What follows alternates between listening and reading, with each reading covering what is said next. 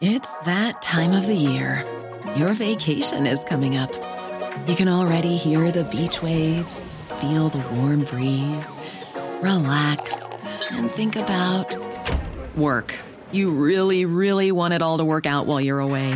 Monday.com gives you and the team that peace of mind. When all work is on one platform and everyone's in sync, things just flow wherever you are. Tap the banner to go to Monday.com.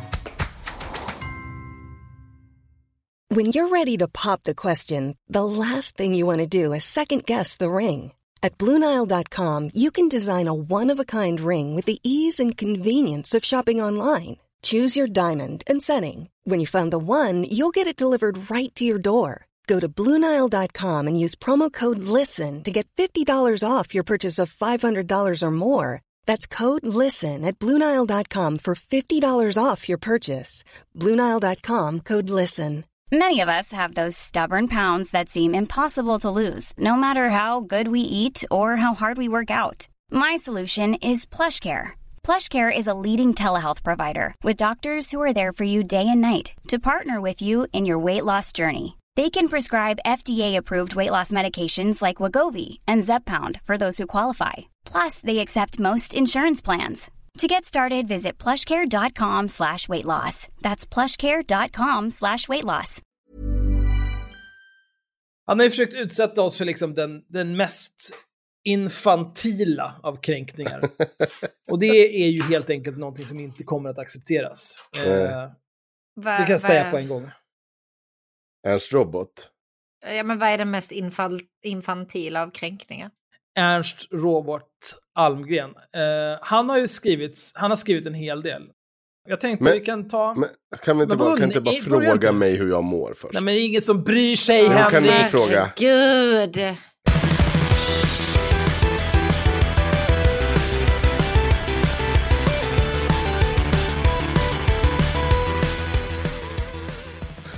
Jo, nej absolut. Vi ska fråga det Odomar. Ingen fara. Vi tar det.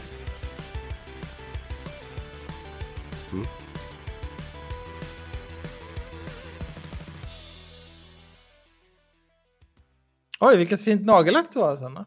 Du, det är... Jag har byggt. Kolla. Kolla Mm. långa de är. Kolla.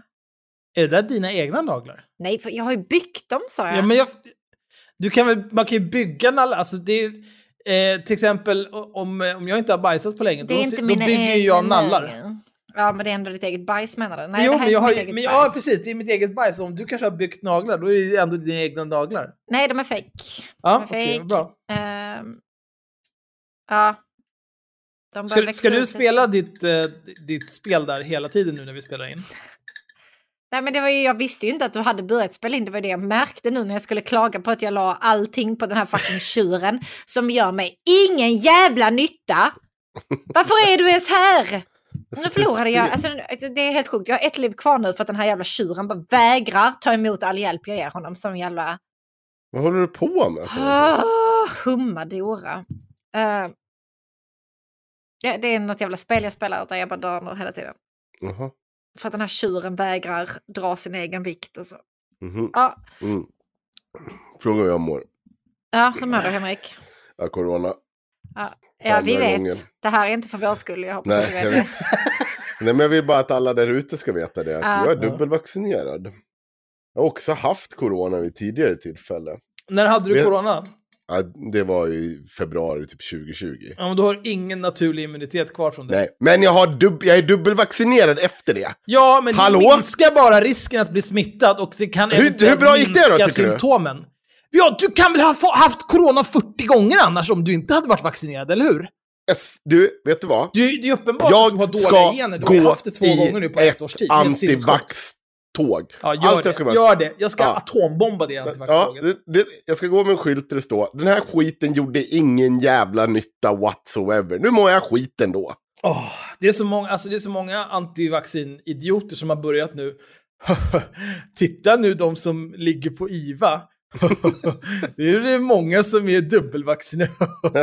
ja, för att alla är vaccinerade, din jävla apa. Det är fortfarande folk som blir sjuka. Det är ingen som har sagt att man blir immun av att vaccinera sig, din efterblivna jävla idiot. Och vi ska också prata om det här med att säga efterbliven. De ska också få höra de där jävla människorna alltså. Ja. Jag är så trött, vet du, jag är så otroligt trött på att folk ska tala om för mig vad jag får säga och inte säga. Jag är så jävla less på det. Hon kan komma med sin ruttna jävla podd 27 prenumeranter på YouTube.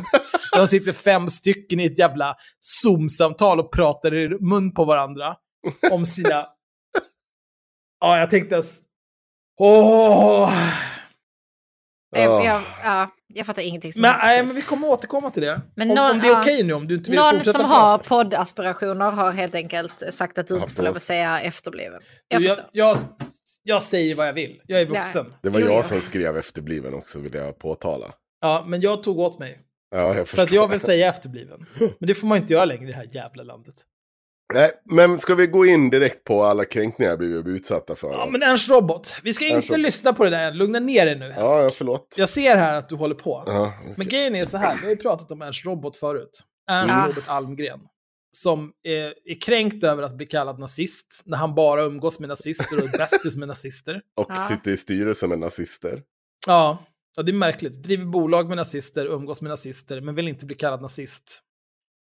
Jävla tönt. Stå för vad du tycker bara. Du är sån jävla fjant. Han har varit med i Nationaldemokraterna.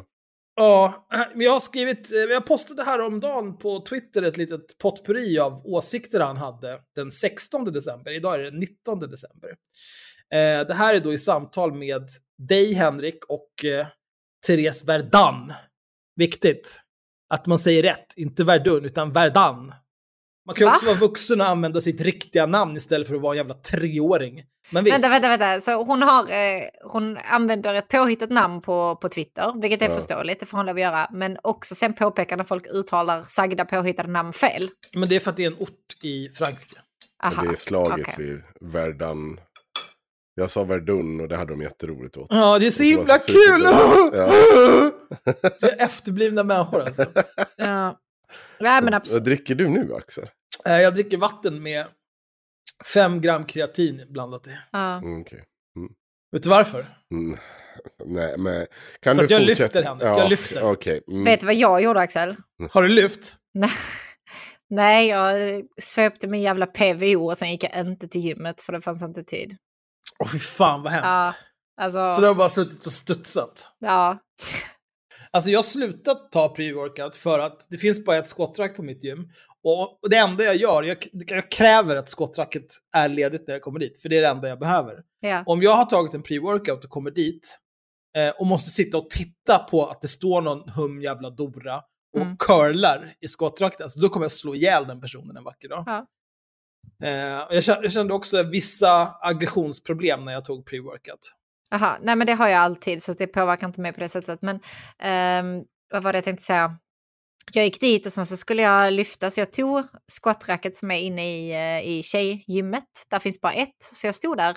Och sen stod jag där och så stod jag där och så lyfte jag och jag lyfte och jag lyfte. Och så var det liksom en annan tjej som hade kommit in kanske tio minuter efter jag hade ställt mig där och jag stod där i väl över en timme nästan. Och hon, hon bara till sist så hade hon liksom väntat i typ så här 25 minuter och jag blev inte klar. Så att hon bara, ah, okej, så gick hon ut i typ killgymmet och sen så eh, gick jag ut därefter för jag skulle göra någonting där ute som inte finns inne på tjejgymmet. Och då hade hon på riktigt hunnit träna i typ 15 minuter och sen var hon så trött så hon bara gick hem. Hon bara, nej. det var inte hennes dag. Jag fick fan inte lyfta på tjejgymmet. Nu tänker, jag tänker bara, hon var 15 minuter i killgymmet, sen gick hon hem. Ja, det var, jag tyckte synd om henne. Det är toppen. Det var också en PVO som gick helt wasted. Ah, ja, okej. Mm. I alla fall, det här vi ska börja med här nu, eh, det är de här infantila ursäkterna från Ernst Robot. Det här är då som han svarar till dig Henrik och till Therese Verdun när de håller på. Therese Verdun har ju varit gäst Men- här i... Då tycker jag så här, för att jag tänkte läsa upp hela Snälla. den sms-konversationen. Kan vi inte lyssna först på vad de har sagt då? Och hur vi bjöd in dem?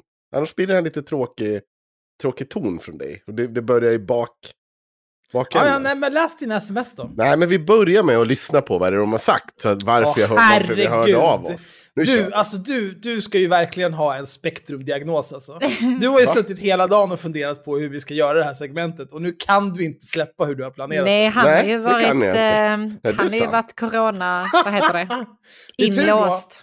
Tur då att jag är så jävla diagnosfri. Eller som man sa när jag var barn, normal. att jag bara kan anpassa mig. Ja, bra. Bra Axel. Tack. Nu kör vi. Eh, eh, Jag var rätt fascinerad. Det var faktiskt efter att jag hade varit med i din podd eh, s- som jag sen blev tipsad på Twitter om att det fanns en podd som heter Haveristerna som hade gjort ett program om just dig och mig där de sitter och spyr galla över oss i två timmar.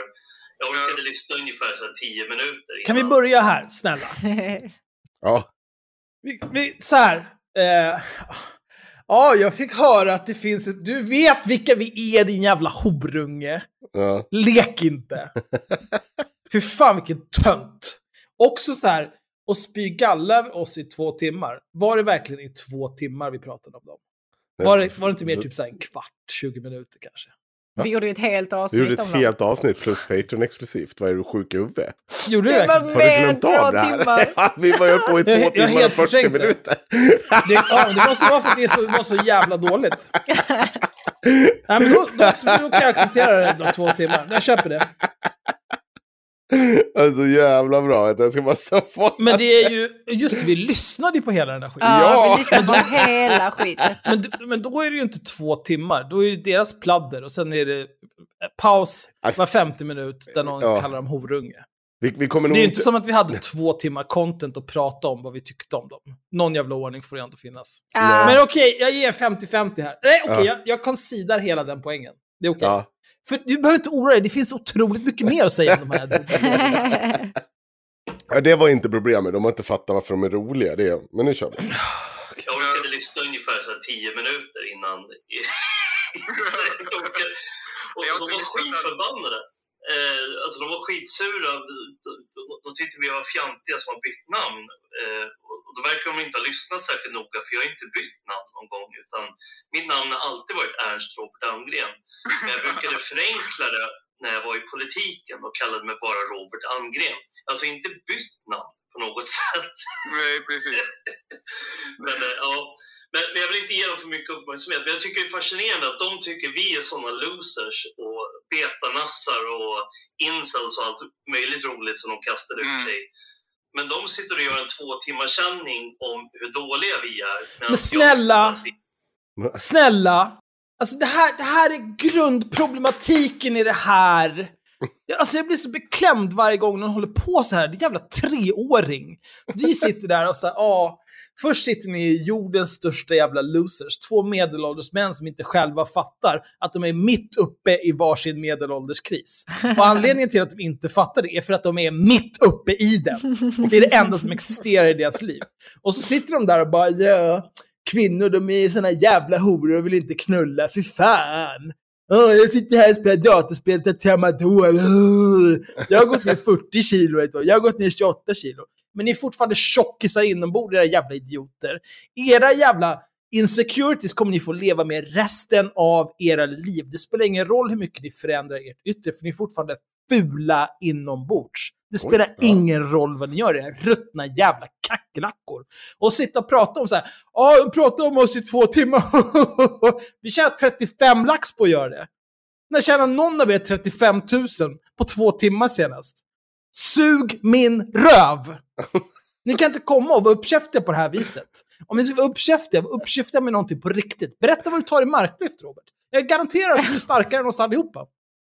Där har jag fan någonting att komma med. Men i övrigt, jag har fan läst din ruttna blogg idag. Jag har läst dina ruttna texter du skriver på maskulint. Och jag har scrollat igenom lite grann på din YouTube. Alltså vilken jävla förlorare du är. Det är helt otroligt. Det är också skillnaden. Vi skri... Vi så här, jag, varje gång jag stöter på en sån här idiot, då lyssnar jag igenom fyra, fem poddavsnitt, läser hur mycket texter har de så här, för att bilda mig en uppfattning. De där sitter så bara, jag lyssnade på tio minuter, de är idioter. Ja, okej. För vet ni hur mycket tid vi har förlorat på att lyssna på er eller?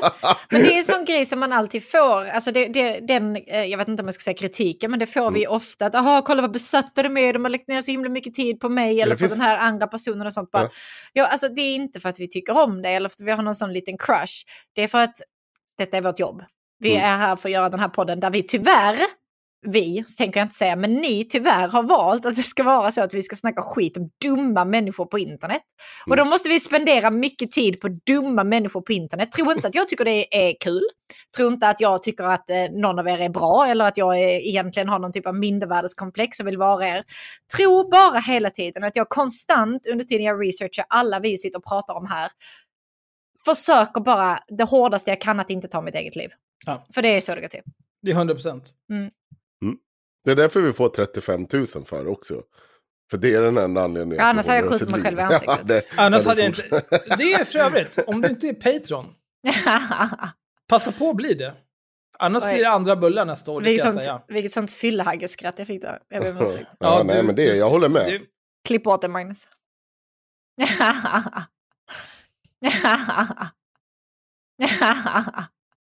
Robert Vi har håller legat, ju också jag gillar inte att vi bara har legat stabilt de senaste månaderna. Jag Nej, gillar jag inte tycker det. inte om det alls faktiskt. Ja, ja, men vi, vi återkommer Ja, till det också. Kör klart det här nu. Fan alltså. Mm. Jag visste faktiskt jag visste vem den där Henko var, för jag hade sett att han hade... Hur, hur det var? Han hade, han hade, han just, han hade mordhotat någon snubbe. Jag såg- och det, var någon, det var någon ung kille som jobbar åt Exakt 24 eller något sånt där. Just Som har, som har varit några duster med honom. Så jag sett det flimra förbi på Twitter. Så jag visste vem den där Henko var. Liksom, att han var någon... Han ser lite liksom... Han ser ganska så här, nedgången ut. Liksom, lite luffaraktig ut. Är Nej. Ja. förkyld eller någonting. Alltså, han verkar inte må bra i alla fall.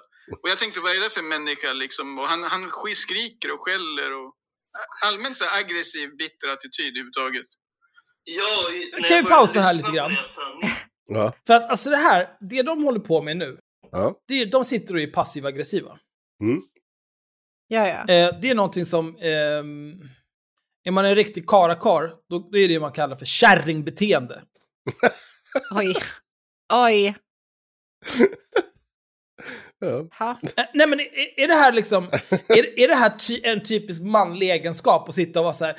"Ja, du skulle sett vilken, vilken ful klänning hon hade på sig, den där äckliga horan. Är, är det liksom en, en manlig egenskap att hålla på på det här viset? Då är det väl manligare i så fall, om man ska följa de manlighetsideal som de här människorna är ute efter, att skrika och vara förbannad och tala om precis vad man tycker om någon. När de är till exempel en hum-Dora, som Robert och Eddie Mohammed, vad fan han nu ska heta. Och, de är. Är inte det manligare? Eller? ja, en- enligt deras normer, ja. Så varför sitter de då på ett jävla kafferep och säger Det finns inget att hö, hö, hö åt här. De har blivit grundligt knullade i örat. ja. De är värdelösa. Oj. Allt de gör är att göra det sämre för sig själva. För varje gång jag ser att den här jävla råttan Ernst skriver någonting om oss, eller har några åsikter om oss, eller överhuvudtaget lägger... Du får ju för fan upp på mina rekommendationer, hans ruttna jävla julkalender, och se att han sitter där, ja, han sitter och bölar, men de, det enda de kan göra är att kalla oss nazister, och sen så sitter han och suger av Magnus Söderman i en timme i sin jävla julkalender. Den jävla plufsnazisten som gör nakenyoga med sitt jävla hakkors över hela bröstet. Nej men absolut, vad bra, vad duktig du är Robert, jävla apa. Fy fan alltså. Jag älskar varje gång Magnus Söderman kommer på tal och någon sitter och daltar med honom. Så, så bara, men vadå för någonting? Ett, han säger ju mer eller mindre rakt ut att han är nationalsocialist. Två, han har ett hakkors tatuerat över bröstet. ska, nej, ska jag inte få kalla han nazist då? Det är som en jävla sketchen när den här nazisten går förbi och någon kallar honom nazist och han har ett hakkors på sig. Och de bara står, ja men du har ju ett hakkors på det. Ja, fast nu är du fördomsfull. Ja. Ja, nej, alltså, du har ett hakkors tatuerat på bröstet. Du har inte gjort någon typ av ansats att ta bort den där skiten och försöka göra... Nej, nej, du är nazist. Det är bara så. Ja, och det, vore det så att han inte var nazist, då skulle han väl antingen lasra bort det där hakkorset eller tatuera över det. Ja, Jag, jag kan garantera att skulle han gå till så här, eh, typ stadsdel, sin stadsdelsnämnd och säga hej, eller till någon läkare, vad som helst, försäkringskassan, jag vet inte fan. Han kan nog gå och få skattepengar för att få det där bortlasrat. Om det var så här, ja, jag var eh, milt förståndshandikappad under 40 år av mitt liv, så jag har tatuerat ett hakkors här på bröstet. Och så säger så tanten, ja, Magnus, jag vet inte. Det är ju väldigt konstigt, men det där ska vi nog kunna hjälpa dig med. ja. Och sen så får han liksom lite pengar, gå till den här kliniken här och lasra bort det där tråkiga. Mm. Gör en kanin där istället. ja. Här får du lite pengar så du kan köpa lite kakor på vägen hem. Nu, upp nu eh, hoppas jag att du vet att du kommer få skit för att du jämförde Nassa med milt förståndshandikappade. Åh, Ja, ja, vi kör på. det, det, Så det där. inledde de med att diskutera sina bakfyllor. Och, Okej. redan där fattade jag bara, Ja. okej, det, det är så de här människornas liv ser ut. Och, Ja, nej, men de mår inte bra. Så det, det, och alla är så här små, tjocka och, liksom, och, och nedgångna. han var inte i form. Henko var inte i form. Alltså. Nej, och inte den där mörka riktigt- killen heller. Utan, Nej, båda är tjockisar. Alltså. De, de äter inte bra. Ja. De tränar Det är precis, det- pausa igen! Pausa, det är precis det här jag säger! De är fortfarande innerst inne självhatande tjockisar. För vem fan slår sig för bröstet och säger jag har gått ner 40 kilo, jag har gått ner 28 kilo. Nästa sekund, ja de här två jävla tjockisarna, de är i dålig form allihopa. För fan, vilka jävla fettpalats. Ja, absolut. Vet du vad? Jag bryr mig inte ett skit om vad du tycker om mig. Du, Ernst Robert, och jag bryr mig inte ett skit vad du, Eddie Råbock, Omar Mohammed, tycker om mig heller. Vet du vad? Det där jävla hatet ni kräks åt, åt våra håll, att vi skulle vara tjocka, det är självhat. Det är självhat. Avundsjuka är en sjukdom, krya på dig, horunge. Sug min röv. Jag har suttit och lyssnat på dem de i tre, människorna, minu- tre timmar. Berätta hur dåliga de är. Alltså så här, framförallt Eddie. Hur värdelös han är som människa. Hur han inte får knulla. Hur världen är emot honom. Och ska jag säga, ja, ja. Nu kallar du mig tjockis. Nu är jag ju superdåligt. Du verkar ju må toppen. Vad synd. Jag behöver nog gå vidare i vikt och bara leva som dig mer känner jag. Tramadol-Eddie. Jag Står där. Men det, det är verkligen så himla så här, förskolenivå liksom att, att vi har suttit där och bara sågat dem vid fotknölarna hur jävla länge som helst. Utan att säga ett jävla skit om deras utseende som faktiskt inte har någonting med saken att göra. Och det enda de kan komma tillbaka med är så, åh ja, nej vad tjocka de är. Åh, fick oss! nej men grabbar! Nu lägger vi ner. Herregud. Ja, nej Vänta. men alltså hela vårt avsnitt är bara borta för att han kallar er tjockisar en gång. Det är... Dig också Sanna. Du är faktiskt också ur du- form. Du var också ur form. Ja, nej men det är sant. Han sa faktiskt alla, men sen sa han bara er Ja, specifikt. Jag vet nej, inte. men, han, Vi relaterar, för både du och jag har varit tjocka och Ja. liksom gått ner i vikt. Så man vet ju hur dåligt man mår när man är sådär otränad. Jag skulle kunna coacha den där. Jag skulle kunna De mådde inte där dåligt för att de var tjocka. För jag är inte, jag är inte, jag är liksom, jag är inte lättkränkt, jag är inte arg på honom. Liksom. Jag vet att det är en del av deras gimmick att sitta där och babbla liksom, om folk. De, gör, det- de, gör, de, hittar, de hittar ju nya offer hela tiden. Kan du pausa? han, han har ju inte fel i det. Nej men nu, nu plötsligt så vet han att det är en del av vår gimmick och att vi Ja. hittar nya offer hela tiden. Men innan så visste han knappt vilka vi var och Nej. du hade flimrat förbi för att Ja. varför ljuger du Eddie? Och, var, och när du ljuger, varför kan du inte hålla koll på dina lögner i ens två minuter efter att du har sagt dem? Du är så jävla, jävla dålig. Var som jag istället. Jag ljuger aldrig. Behöver inte hålla koll på någonting. Bara säger precis vad jag tycker hela tiden. Men han erbjöd sig också att coacha mig i träning. Eh, Det hörde vi allihopa. Vi ska lyssna Mm. till lite för de kommer fortsätta prata om det. Vänta. Att snacka skit om liksom, för att få lite uppmärksamhet och sådär. Så, men jag, har inget, alltså, jag skulle kunna coacha honom. Han skulle kunna gå, jag skulle kunna fixa honom gå ner 50 kilo på ett år. Han skulle behöva gå ner minst 50. Alltså, ut. alltså det jag har sett på bilden. Det, det känns som att du kommer hamna på min vikt om du går Ja, ner 50 om jag går kilo. ner- det känns det- inte det- sunt för nej. någon som är, vad är du, 1,90? 2,30? Någonting sånt. Nej, jag kan inte Ja, gå ner okej, 50 säg det till dig kilo. själv. Det, Du eh, är det, det, Obekvämt lång. ja, det, han tycker att jag är tjock, men, men Ja. om jag går ner 50 kilo då kommer jag gå av i motvind. Det kommer inte bli bra. Det är inte en sund Jag låg, vikt jag låg på faktiskt. 89 en gång. Det var verkligen så här. Ja, det är, då är det, man får kämpa för att hålla det när man är 1,90. Alltså, det är inte lätt. Alltså det finns väldigt få människor som klarar av att gå ner 50 kilo utan att eh, det inte ligger på normala. Mm. Och gå ner 50 kilo på ett år, det är nog inte hälsosamt heller. Nej. Rickard skulle behöva göra 50 armhävningar om dagen också. och många sit-ups också. Ja, och sen tror jag att alla de där i det gänget, det var två killar som jag förstod och en tjej. Det var någon mörk kille där som också var väldigt korpulent om man säger så. Och, och allihopa verkar ju behöva någon sån här detox från både alkohol och säkert andra substanser också.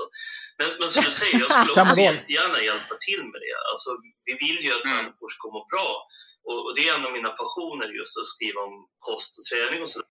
Nu kan jag berätta så här. Vi kan börja här. Vi, ska komma till, tillbaka till Eddie Robot. Men, eller nej, vad heter det? Robert Robot. Vad fan Eddie Robot är väl ett bra samlingsnamn på de här två idioterna. Ja, men vi kan börja med Eddie.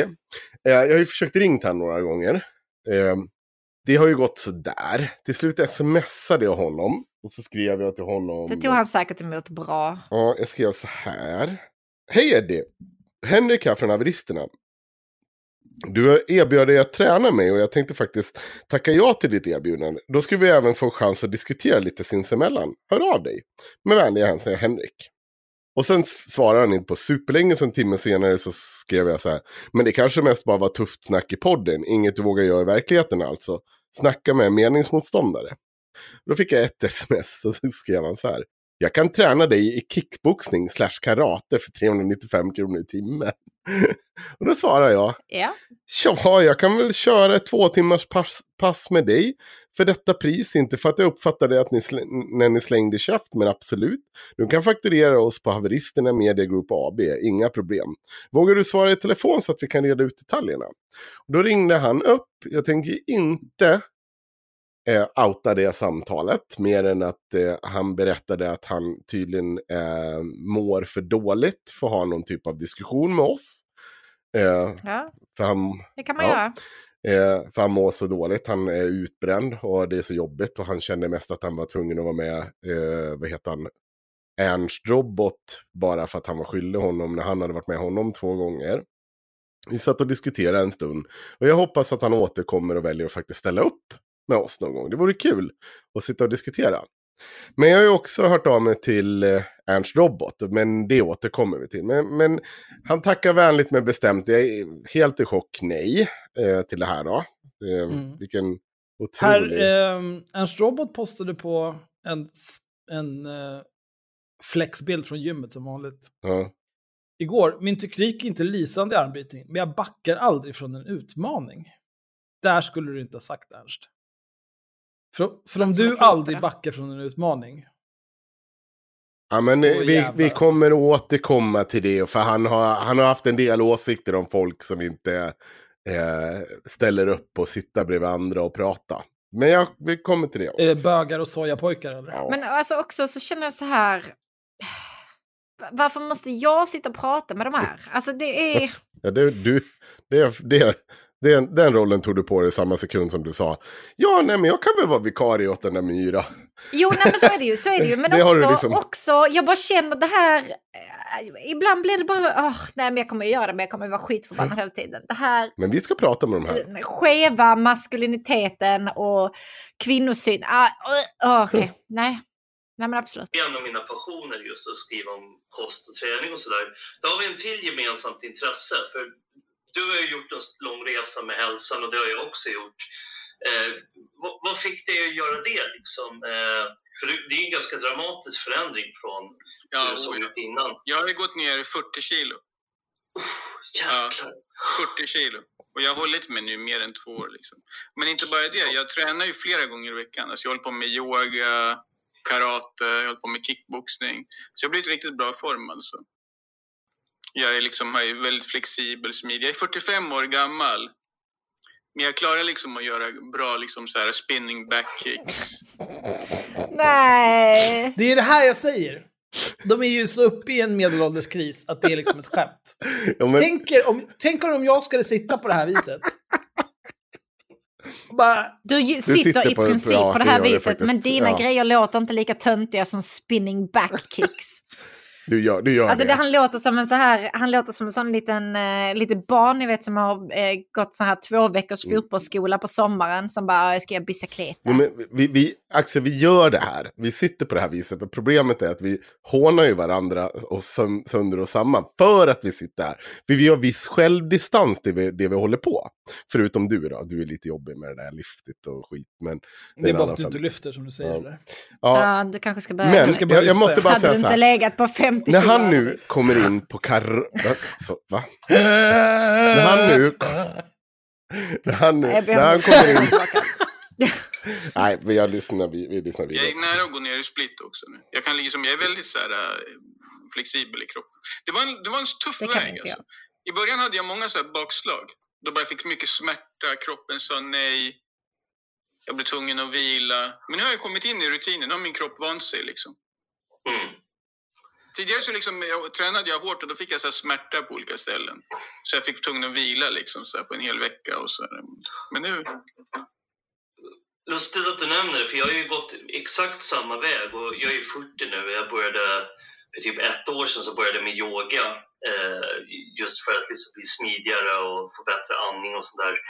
Och, och sen anlitade jag en coach för, liksom, för att köra hardcore det här året. Och nu har jag gått ner 28 kilo eh, i år. Eh, så att, så, och eh, tanken är att jag ska, för jag höll på mycket med kampsport förut, så jag tänker börja med det igen nästa år. Eh, där gav du mig lite tips eh, på karate och, och lite olika Ja, vilken kampsport höll du på med tidigare? Vi, vi, förlåt. Får jag bara säga så här? Ja. Alltså, en gång i, i den här podden har ju eh, du och jag pratat om kampsport, Henrik. Mm. Jag ångrar det än idag. Jo, men det vi sa, det var då Ja. typ så här. Eh, jag, jag minns att jag pratade om när jag gick på kung fu och eh, min tränare slog mig på lungspetsen och, och typ hela min, min, ö, min torso exploderade i smärta och Ja. jag låg på marken och ville dö i fem minuter. Det var ungefär vad vi pratade om. Och typ så här, ja, om man vill att någon ska sitta ner, då ska man slå dem på lungspetsen, för det är så här, Mm. det, är, det är deppigt. Ja, men vi, vi pra- men så här pratade vi. pratade faktiskt om vad som händer när man blir slagen. Alltså så här, hur, hur kont- i verkligheten kontra det som att det är ganska många som kan ta en smäll på käften faktiskt. Eh, och det är inte så, man står upp, men det är väldigt svårt när du får en bra lungspetsträff.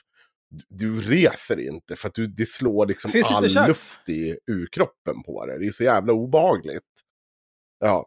Men, det var inte det här jävla, ja men då Nej, nej. gör jag min spinning backkick och...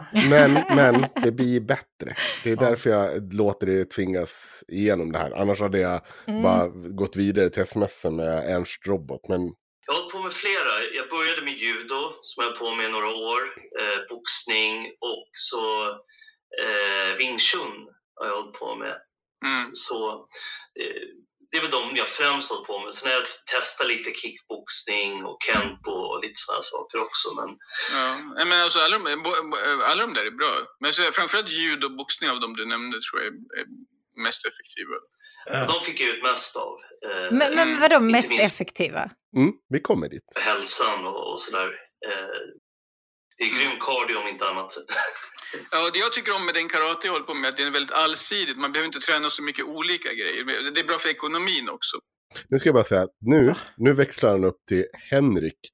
Eh, 10 år, eller mellan 10 och 12 år 1992 till 94 när Henrik bestämde sig för att gå med i Avesta Shotokan och skulle liksom bli den nya Karate Kid. Lyssna på det här. Man kanske inte orkar hålla på med både så här, äh, brottning, boxning, kickboxning för att få ett helt, liksom, vad ska man säga, hela verktygslådan. Liksom.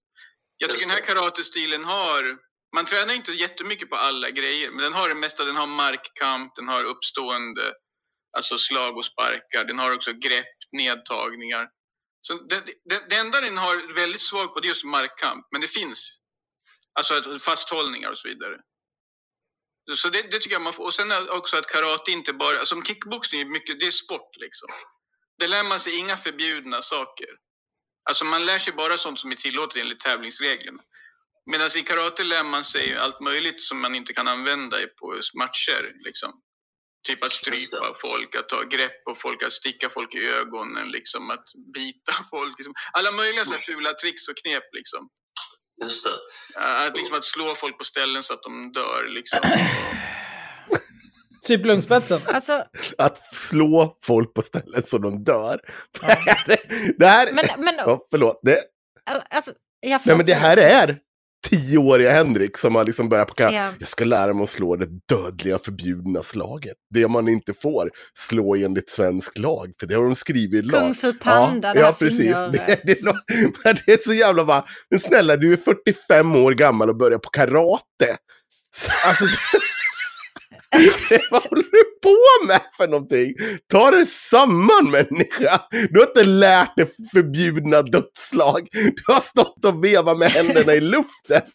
Det var du. Du har säkert blivit supersmidig. Jag säger ingenting om det. Jag, jag behöver inte håna karate på något sätt. Utan det är så jätteallsidigt.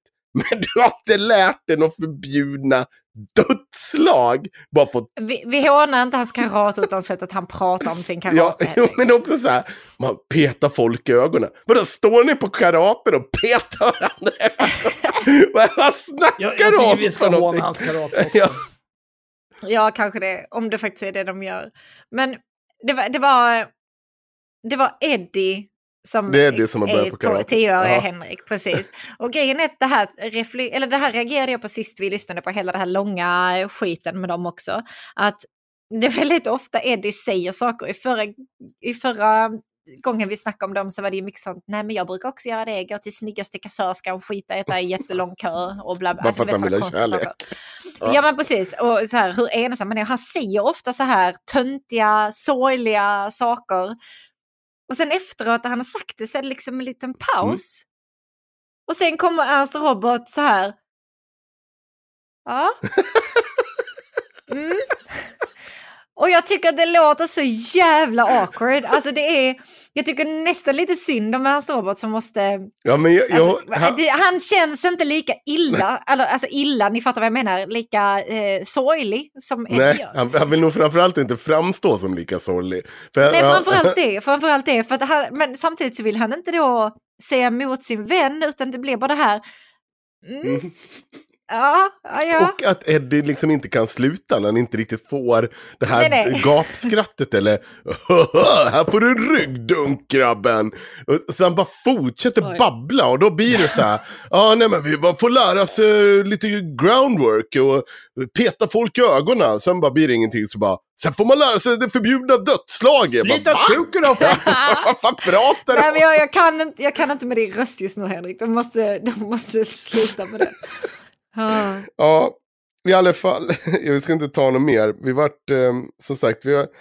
Ja, så, så, jag lyssnar, vi ska, vi ska göra ett till Patreon-avsnitt om de här två. För det, det, det sjuka är att om man ska spela in tre avsnitt tillsammans nu. Två på eh, Eddie Råbox podd och en på Ernst Robots julkalender. Och det är verkligen att de... I, jag skulle säga så här, 70 procent är liksom bara att de drar samma referenser om och om igen. Så man får, har man, man, 70% kan man bara snabbspola förbi. För det har de en, om man bara lyssnar på första avsnittet så kan man bara, jaha nu är de inne på det här igen, spola förbi det. För, för nu har vi hört det en gång. Eh, ja, skit i samma. Men, men, men nu, vi ska höra mer, för jag har tagit ut några riktigt bra guldkorn. Men det tänker vi pressa in bakom Patreon, om det kommer i januari eller om det kommer redan i nu i december. Jag har ju lovat glam att nästa Jag vet, avsnitt jag, har, jag vet att du har lovat det, men mycket hänger på mig och jag har corona. Och det är ganska tufft att ta sig an. Mm, Alltså, ja. Ja. Ja, Gubben. men g- glam Men om kommer du bara hade inom en gått månad. ner 50 Eller- ja, kilo, ja, tränat lite, så hade det här inte varit ett problem. Det känns så sjukt att du skyller det här på Ja, Skulle, det du skulle börjat på karate, då hade du kunnat slå corona på förbjudna sätt och dödat den. Ja, peta den i ögat bara. Ja. så hade jag kunnat gjort. Men vi får se. Hin, hinner jag, alltså jag, jag kommer satsa på eh, glamavsnittet till eh, Patreon. Men om jag inte hinner det tills nu på tisdag när vi ska spela in så kommer vi köra bara backup-avsnitt. Eller din den här jättepermen om KD-personen. Vi, vi har så mycket content nu så det räcker vi över. Vi ska ju köra någonting mellan dagarna. Vi ska spela med varandra med praktikant Emilia också. Det kan ni vara beredda på. Vi har Mm. inte satt ett datum men det kommer också bara för Patreons. Kommer förmodligen inte klippas om. Eh, utan det kommer nog bara bli, vi, vi annonserar lite i vi- förtid. Vi ska koncentrera oss på att spela spel. Ja, det ska vi göra. Och det blir Och eventuellt svara att- på lite frågor från chatten. Ja, det blir nog inte så jävla kul att göra om det till ett avsnitt. Så att, eh, vi, det, vi ska mest ha kul då, med er. Tillsammans med er. Så bli Patreon, för fan. Jag behöver bli rik någon jävla gång så jag slipper lyssna på de här idioterna. I alla fall, eh, jag... Eh, nu, nu ska vi komma in. Vill du, ska jag börja med att läsa upp smsen? Till... Har du läst dina sms? Jag tycker... Ja, läs sms. Ja, jag Vill du det? Ja, nej men fan. Alltså han är ju sån jävla Ja. mirakel. Ja, det var ju så att eftersom eh, Ernst Robot var en sån jävla powerman som har gjort så mycket bra grejer och alltså liksom var sån hög nivå över mig så tänker jag att det är väl inga problem att ringa upp honom.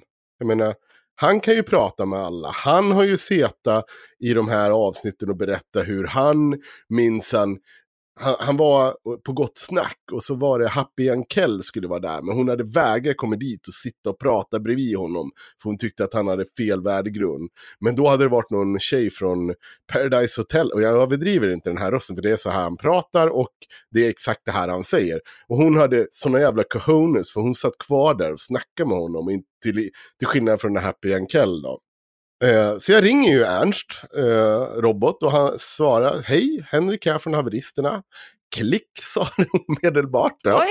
Och då skrev jag ett sms till honom. Då skrev jag så här. Oj, det var snarstucket av dig. Jag sen fick jag uppfattningen att dels att du erbjöd att träna upp mig, för han sa ju också att han också kunde, ville testa det i det här. Mm. Eh, men kanske framförallt att du inte var rädd för att sitta ner och möta meningsmotståndare. Men det kanske bara var skri skrivbordskrigande mest. I alla fall, jag vill höra om du kunde sitta ner och ha ett samtal med oss. Med vänliga hälsningar Henrik. Och då svarar han. Nej, Eddie erbjöd sig att träna upp er. Jag har mindre hopp om ett gäng nedsupna kommunister som lever för att imponera på Aftonbladet. Tala gärna med meningsmotståndare som faktiskt har egna åsikter om något. Ja, okej. Mm. Okej. Ja, ja Mr. Ja, jag har ju läst det här. Ja, den här studien. Ja, jag har ju faktiskt hört den här. Har du hört det här citatet som jag drar 14 Det gånger? här om? är ju en grej som kommer ur Ja. den amerikanska manosfären. Jag har ju pratat länge om det här. Det är kul att du säger det, det är precis som i det här The Game, du vet det här. Det- Ja, Jag kan inte... du är fan, du har inte tänkt din egen tanke i hela ditt liv, håll käften. Jag har en, och då svarar jag så här. Jag har en hel del åsikter och, hu, och huruvida Aftonbladet skriver om mig eller inte är inte en av dem. Det får kalla mig vad du vill, men faktum kvarstår. Jag vill sitta ner med meningsmotståndare som skriker kommunist så fort han blir utmanad på en diskussion. Är du villig att göra detsamma eller är du all talk and no gain? Ja. Ja, Häftigt. ja, ja. Det var lite roligt, eller hur? Ja. Nej, okej. Kanske inte var så jävla... Jag tyckte det var kul i alla fall, men jag skrattade Alltså det enda jag kunde själv. reflektera över, man säger väl all talk no game. Så allting jag kunde tänka på när jag läste den var så här, bara, men du har skrivit fel. Bara Henke, varför har du skrivit fel? Nej. Så att nej, jag tyckte inte det var så Nej, kul. okej. Och då svarar han, Mm. haha, skriker kommunister. Er sammanfattning av mig var ju Hitler, Hitler, Hitler. Jag vet inte, han hade ju bara Ja. läst tio, han har ju bara lyssnat på tio minuter. Det är Men konstigt det, att han det är ju också återigen, han, han umgås bara med nazister. Ja, han är aktiv Han- i föreningar tillsammans med nazister. Jag eh, tittade, bolag. jag gjorde en post på, eh, på Twitter också, där jag Ja. bara gick igenom ett par dagar tillbaka. Mm. Vad han skriver och vilka typer av åsikter. Hitler, Hitler, Hitler. Ja. Det är hans åsikter. Mm. Så liksom... Men, men absolut, Ernst Robot, om du tycker att du är en så otroligt djup person och har så mycket att säga, då kan du ju vara med här i ett avsnitt. Så kan vi ju Ja, i alla fall, han, han avslutar med vänsterbliven projicering som vanligt. Då svarar jag, ja, men fortfarande Ja. Ernst, till skillnad från dig så är jag villig att sitta ner och föra ett samtal med dig. Var inte så fragil. Du får mer än gärna kalla mig tjockis och kommunist. Jag är fortfarande intresserad av samtalet. Fan, till och med Navid vågar ju sitta ner med oss. Nog ska du våga också. Då var det någon minut senare. Jag hörde att du inte var så intresserad av att prata sist någon sökte upp dig. Sen verkar du vara mer intresserad av att hota motståndare med våld än att tala med dem. Det är inte min grej. Endast i självförsvar. Han var tvungen att trycka in det. Endast i självförsvar. Ja. Ja, ja. Så jävla Eh, häftig. Ja. Jag svarar då. Allt jag hör är ursäkter nu Ernst. Du har varit med länge nog för att förstå så att det dyker upp aktivister vid din dörr. Så riskerar du bli ett bortkörd med eller utan våld. Men runt mina barn ska de inte springa. Än en gång, var inte så typiskt vänstermänniska som inte vågar slänga käft. Och sen skrev jag haha, för att jag hade precis kommit till delen med Happy Ankel i hans avsnitt. Jag satt och lyssnade på honom nämligen samtidigt. Du kan inte sitta och gnälla över Happy Ankel inte kan sitta i samma rum som dig om du själv inte ens vågar sitta på sängkaster med dina meningsmotståndare. Och då svarar han, vad vinner jag på att sitta ner med tre vänsterpundare som vill sitta och gapa om att jag är Hitler? Ingen vill vara med i er podd. Ja, det är sant i och för sig. Daniel Lampinen vill vara med. det är några till också. Eh, ja, för det första skulle... Nej, det är typ bara Daniel Nej, Lampinen. okej. Vi får... Ja, för det första skulle du inte framstå som en fragil liten pojke som gnäller över Happy Jankell, att Happy Jankell inte vågar sitta ner med honom. Bara för att i nästa sekund barrikerar dig i sitt trygga rum. För det andra, vad hade Henrik Jönsson, David Eberhardt, Navid Modiri, Bulletins Johan Grant eller för den delen Cissi Wallin på att vinna att medverka? Tja, ett gott häng, slänga käft och nå ut till sådär 20-30 000 pers. Sen om du är så jävla smart och kompetent som du gärna utger dig för att vara, så kommer ju du krossa oss med fakta och logik. Du lär ju bli hyllad av dina gelikar och en hel del högermänniskor. Eh, då svarar han, du medverkade på Navids program, inte tvärtom. Och, har med, och, han, och han har med, va, han har med, vad som helst. Ja, han har ju varit- haft med dig också.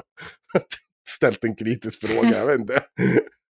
Eh, du bör nog inte kalla andra små pojkar när du ser ut som en överviktig transa. Robin vill ha tillbaka sin frisyr. Lite roligt det här. Alltså tillbaka till de här med utseende. det var ja, roligt. Han, han menar ju klart den här gamla bilden som de alltid tar fram när jag har snedlugg. Ja, ja. Eh, smart argument sparar jag till människor som förstår dem. Inte gapiga hens i någon sunkig kommunistpodd som ingen lyssnar på. Snälla Robert, säg Ja. inte så. Du skämmer ut dig. Vad är det med transfobi? Men skit i transfobin. Vad är det med att tro att vi inte har några lyssnare? Vad fan är det här? Ja. Sitt ner Robert.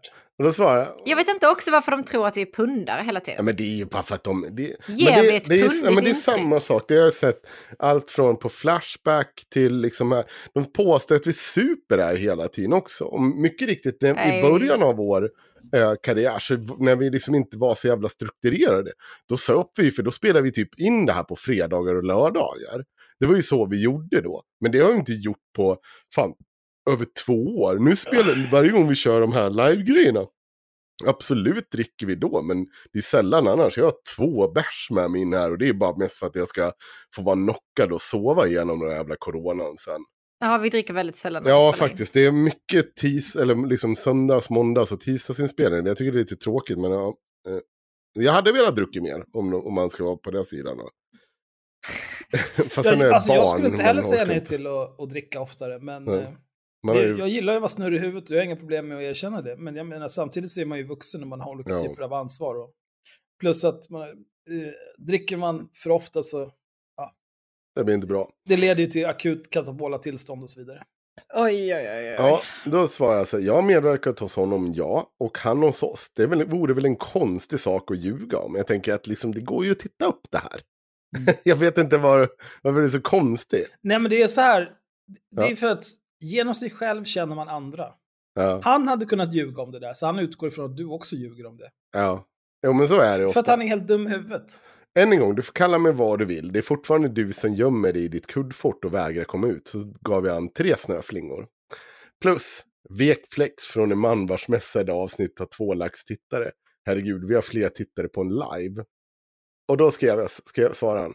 Mm, din sort brukar vara tuffa när ni maskerade på 10 mot en i någon mörk gränd. Jag har varit på barrikaderna sedan innan du började hänga i Pride. Min YouTube-kanal är inte särskilt stor ännu. Däremot har vi garanterat fler läsare på maskulint än nya lyssnare. Trots att ni får draghjälp, Absolut draghjälp från. Bonniers. och vilken draghjälp får vi från Bonniers? Vad fan pratar han om? det inte... Du, det, det kan jag säga alltså. Ja.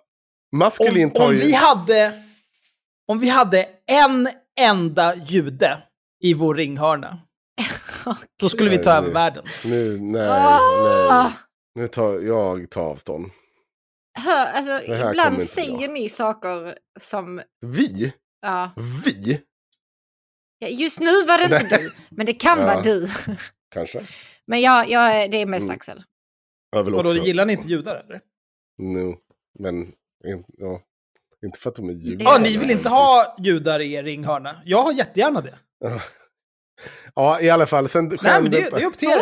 sen skärmdumpar han vår, eh, vår YouTube-kanal som du tydligen har satt någon auto-grej till från... Ja, men är du inte glad att jag har gjort det nu? Jo, jag tycker det är bra. Jag tycker det är bra, men det, vi har ju typ inga visningar där överhuvudtaget och 32 prenumeranter. Och det är klart att vi inte har, för det är ingen som bryr sig.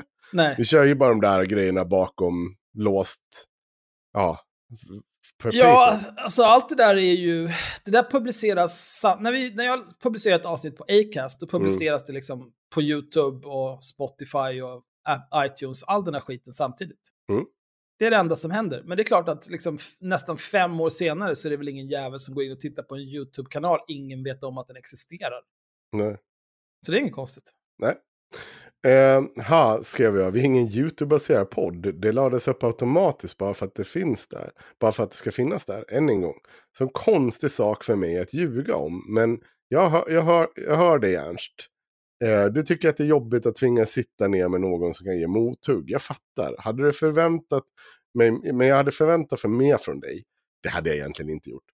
Du kanske skulle göra ett nytt försök på Jankell. Ni kan ju starta podden Vi med fragila ego. Oj, oj, oj. Ja, men det är också så här, det, det är så konstig grej för att det, det är liksom väldigt basic research som Ja. inte gjorts här. Det är dels så här, ja okej, eh, har Navid Modiri varit med i haveristerna? Mm. Googla Navid Modiri haveristerna, så gissar jag att du får svar på frågan. Sen är det också så här, ja, ni har titta här, 32, oh, fast om vi bara har 32 personer som lyssnar, hur kommer det sig då att vi har 100 gånger fler patrons? Ja. Tänk till lite. Men han fortsätter här. Min YouTube-kanal är inte min främsta plattform heller, din tomte. Men det vet ju du. Jag skriver på maskulin.se först och främst. Okej, då går vi in på maskulin.se. Hur många, hur många läsare har han på sina artiklar? För grejen är att han har ju tagit fram statistiken på varenda jävla artikel. Man ju själv Ja, de har en läsa. counter på varje. Oj, Ja, ha. det är ganska pinsamt. Eh, Ja, det jag kan inte se den. För, jo, där. Hun, här. Stoicism och kommunikation. Håll dig kall, neutral och vinn respekt. 180 läsningar. Ja, jävlar vad starkt här. Ja, smäller på bra. Maskulin eh, vision. Är Ernst egna. Maskulin vision del 3. När farfar hade rätt. 355 visningar. Jag kan säga, hade jag fått 355 visningar på IRM på en artikel. Då hade jag lagt ner den sidan.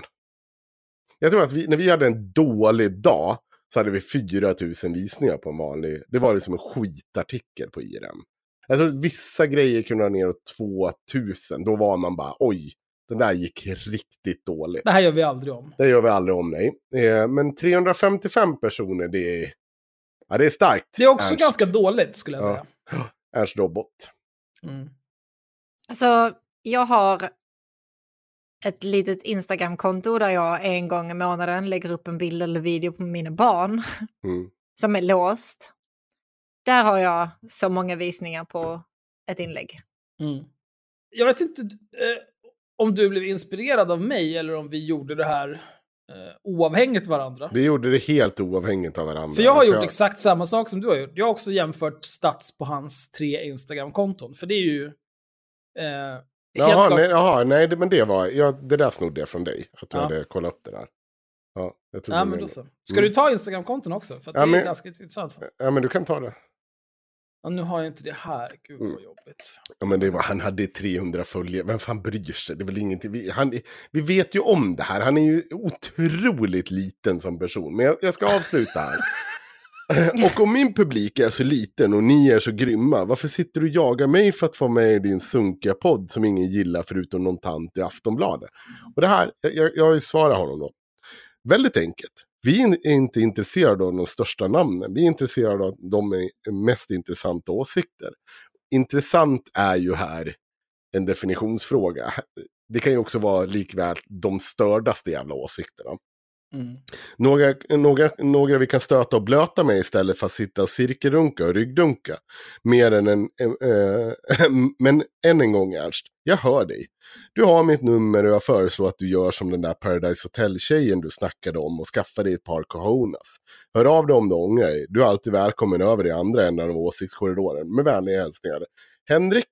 Och sen dess har inte han svarat. Däremot la han ut mitt telefonnummer och uppmanade folk att kontakta mig på Twitter. Ja, för men att det är han är klart, så det är för att han är feg. jävla fel kuk. Men han har ju... eh, Alltså han har ju dels sitt vanliga Instagram-konto där han knappt Mm. postar alls. Där har han 483 följare. Sen har de ju det här maskulint.se-kontot där de har 744 inlägg totalt. Gissa hur många följare de har? Nej, Tror ni att det är fyrsiffrigt? nej, Nej, det är det inte. nej. 744 inlägg på maskulint.se på Instagram. 411 följare. Nej, men det är bra. Eh, sen har han leva underscore fett. 575 inlägg. Eh, där är det mest bilder på där han, eh, han tar kort på sig själv där han står och spänner sig efter att ha tränat. Det är också det är extra bra när man har the pump och man har de här härliga gymljusen. Mm. Jag, hitt, jag såg några bilder på honom där han dels har gått ner de här 28 kilona men också inte precis har stått och pressat in blod i alla muskler och inte står och spänner sig. Då ser han ut som en helt vanlig person. Mm. Märkligt. Men på det här leva underscore fett, där han eh, leker 22-årig Instagram-tjej, där har han postat 575 inlägg som är i princip identiska och lyckats samla på sig hiskliga 474 följare. jag är helt ointresserad av följare på Instagram, men jag har 1500-ish. Haveristens konto har väl 11 000. Mm. Det är ingen stor grej, men eh, Ernst blir krossad i röven. Det är någon Aftonbladet-tant. Men Ja. poängen här är ju såklart att jag sitter och skriver som jag gör är ju för att ja, det är så kul att prata med en sån här människa som är så, alltså det finns ju inget bättre ord för det, fragil. Alltså allting är verkligen, det, så här, det är du som blir kränkt av det här. Det, det går liksom inte, jag, jag kan inte förstå att du blir kränkt av det jag säger. Det är väl bara att sluta svara. Men sluta bry dig bara. Ja, det är bara, om du inte hade brytt dig så hade du inte svara. Jag vill ju fortfarande med Ernst Robot. Det vore superkul att höra vad han säger. Men han, Han är ju kommer sån aldrig där, han är så, nej, det är samma som Alexander Bard. De är så jävla fega. De är så otroligt fega, de är så otroligt ja, små. Jag hoppas att eh, Eddie Råbock sig. Om han nu tar sig ur sin, eh, ja, den ohälsan han lever i. Eh, så får han gärna dyka förbi. Eh, och jag lovar honom att jag ska gå och träna med honom också. Eh, det ska. Ja, jag är så jävla sugen på det. det här är så, så jävla kul. Åh gud. Ja, Jag var, jag var precis inne på deras Instagramkonto. jaha. Spydde Ja. du lite mun? Såg det ut som. Ja, nej, inte lite kan jag säga. Alltså, här är, ah, här är ett inlägg från någon som heter Blondinbasse, vilket tydligen är en av skribenterna på den här eminenta nyhetssidan. Maskulint.se. Ja. Mm. Blondinbasse. Eh, han har då skrivit eh, någon typ av kärleksförklaring till No Nut November. Eh, hur jävla bra det är att köra det. Eh, och han har en massa olika saker här som eh, han säger är fördelarna med att köra No Nut November. Och en är om du har en WAMen, W-A-H-M-E-N, blir den relationen bättre.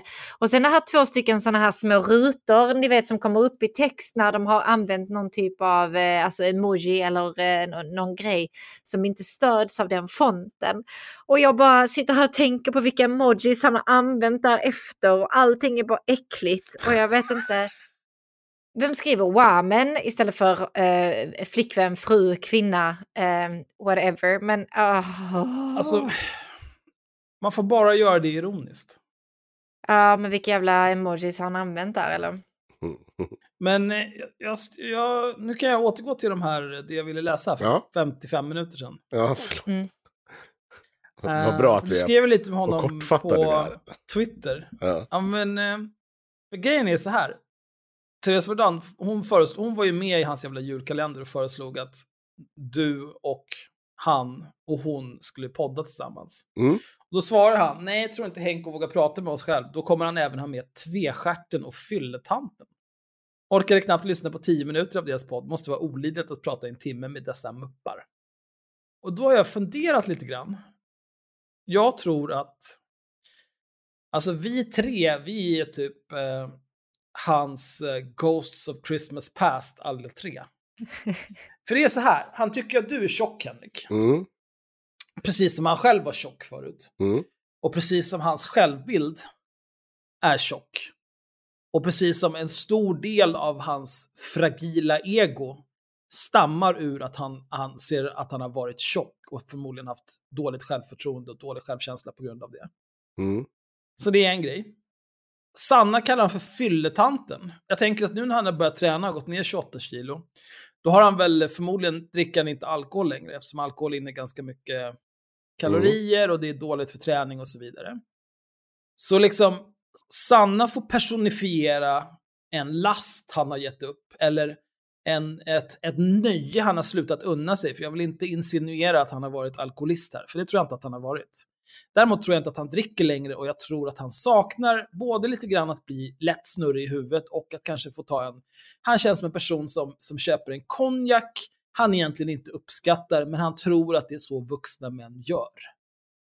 Ironiskt nog så får han inte lov att komma nära kvinnor heller, så att det är Ja, det är märkligt. en double whammy. Mm. Men den bästa är ju vad jag tror att jag i egenskap av tvestjärt symboliserar. Jag sa ju det första gången han sa, han kallade mig tvestjärt, då sa jag att det här är ju pejorativ slang för bisexuella. Ja, ja, det, är, ju- det måste ju vara det, eller? Och att han fortsätter kalla mig tvestjärt, det tror jag är ett tecken på att han projicerar eh, sina bisexuella lustar på mig. Att han lever nu, nu i någon typ av parrelation, men jag kan väl anta att den är inte riktigt vad han önskar, utan att han kanske går och lägger sig varje kväll eh, med gråten i halsgropen, håller tillbaka en tår och tänker nu skulle det vara gott med kuk. Men det vill han ju inte kännas vid, för det passar ju inte in i den här machoformen han desperat försöker pressa sig in i. Ja. Utan istället så är det jag som får eh, personifiera kuksnorklandet. Och det gör jag så gärna, det spelar mig ingen roll. Men jag vill att du ska veta, Ernst, att du är läst. Och om du kommer hit och är med i den här podden, då kan jag garantera dig att det du har fått höra den senaste timmen, det är ingenting av hur du kan bli rostad i realtid. Mhm. Det är bara att komma. Plus att jag vill också, återigen som jag har sagt många gånger förut, den som är ensam mot flera i poddformatet har en fördel. Det handlar bara om att man behöver vara normalbegåvad. Ja. Eh, Therese, Therese Verdun har ju tackat ja till att vara med här. Mm, Och hon får gärna vara med Nej. tillsammans med Ernst om Ernst inte vågar komma själv. mm, Det är också okej. mm. Jag tror väl att egentligen, jag tror inte att det är någon av oss som skulle liksom tacka nej till att vara själv mot flera andra. Nej. Framförallt att om vi hade gjort det så hade vi varit jävla hycklande idioter, eller? Ja, men det är också så här, alltså... ehm, det, man har ju en fördel. Jag har sagt det här förut, men man har en fördel för att de som är många, de vill alla säga saker.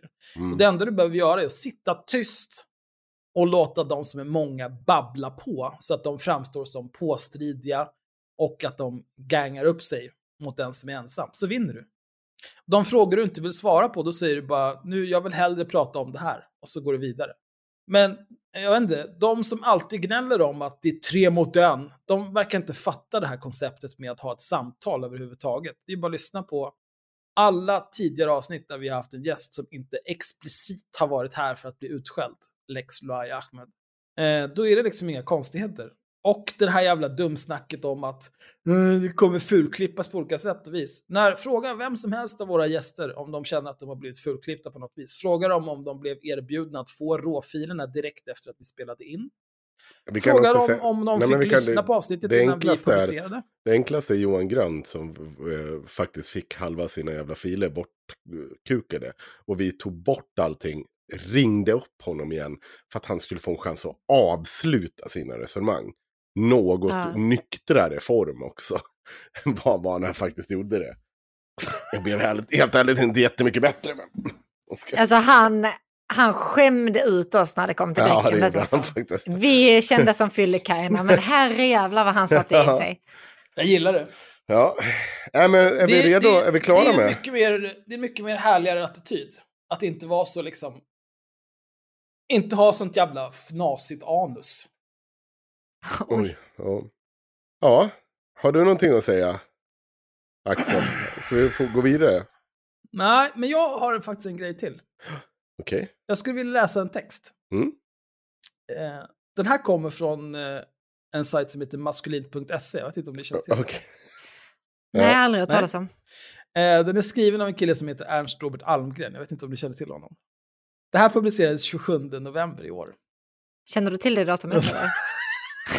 Idiot. Är risktagande en manlig superkraft eller toxisk maskulinitet? De biologiska förutsättningar som gör att män är mer benägna att ta risker för att försvara vårt land, utforska världsrymden eller slå världsrekord i farliga sporter är samma förutsättningar som gör att vi oftare dör i bilolyckor och spelar bort våra pengar. Så hur ska vi som män förhålla oss till risktagande? Det är ingressen, alltså. Och jag, ingenting här stämmer. Tänker jag säga rent spontant. Vadå, har du inte du hört talas om att den vanligaste dödsorsaken bland män är för att de försöker sätta farliga världsrekord? Ja, Skit i hjärt och kärlsjukdomar och sånt piss. Nej, nej, nej. Alltså det är Guinness World Record som är... Den borde stämmas allihop. mm. ja, alltså de biologiska förutsättningar som gör att män är mer benägna att ta risker för att försvara vårt land. Det har väl med att göra att det är väl snarare könsroller historiskt och att kvinnor har varit hemma och fött barn och eh, mått skit. Och samma sak lite grann med utforska världsrymden. Där, när det väl begav sig så, visst, det var ju inte några astronauter som var kvinnor, men det finns en film om den, om det där, fan heter den? Ja, den heter någonting, någonting. Det handlar om eh, de som satt och gjorde all matte, som gjorde att eh, en massa vita heterosexuella män kunde klampa runt på månen. Det var en kvinna. Eh, ja, det var rätt många kvinnor. Den, den här filmen handlar främst om svarta kvinnor som var ganska bra på matte. Som jobbade på Ja, NASA. det är ju någon kvinna som är, är känd för att hon, eh, hon gjorde alla uträkningarna i huvudet. Liksom, och, Eh, Grace Hopper ja. var det väl?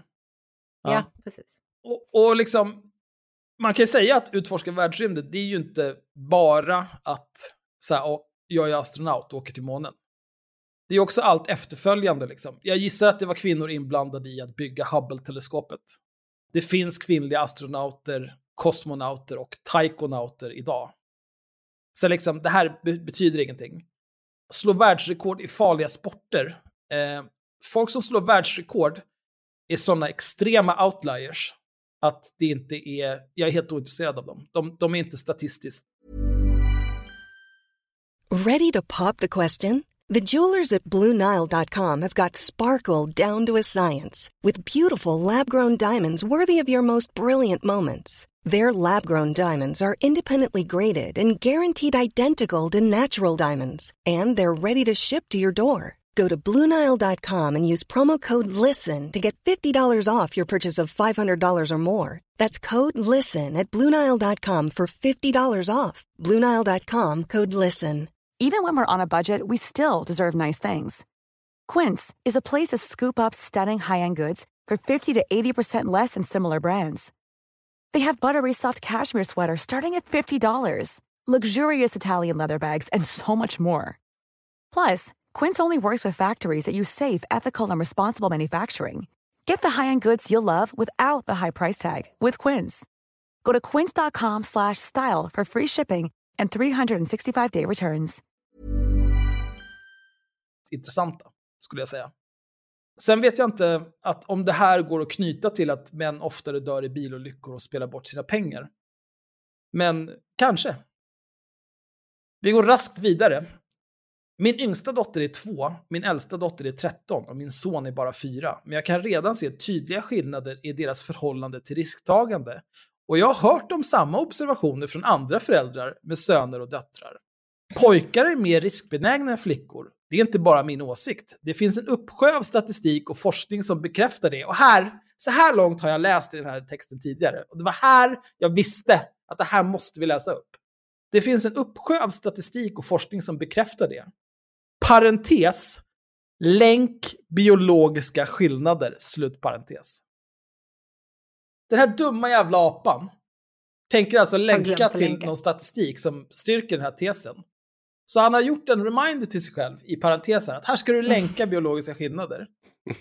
Han har inte gjort det. Men han har publicerat den här texten ändå. Den har legat uppe nu i, jag vet inte, tre veckor. Har han glömt länka eller hittar han ingenting att länka? Vad tror ni? Ja, men kan nog fi- vara får, jag, får, jag, får jag bara säga en sak? Finns inte det faktiskt statistik på att det är skillnad i mäns och kvinnors mm, risktagande? Säkert, men Ja. grejen är så här. Min yngsta dotter är två, min äldsta dotter Ja. är 13 och min son är bara fyra. Men jag kan redan se tydliga skillnader i deras förhållande till risktagande. Ja, okej.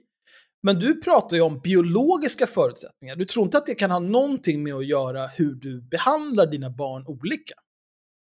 Att det liksom är Ja. så här, ja, eh, små pojkar som slår sig, ah men fan borsta av dig, skärp till dig, var inte bög. Små flickor som slår sig. Åh nej, lilla gullig prinsessan. Skulle du bli min?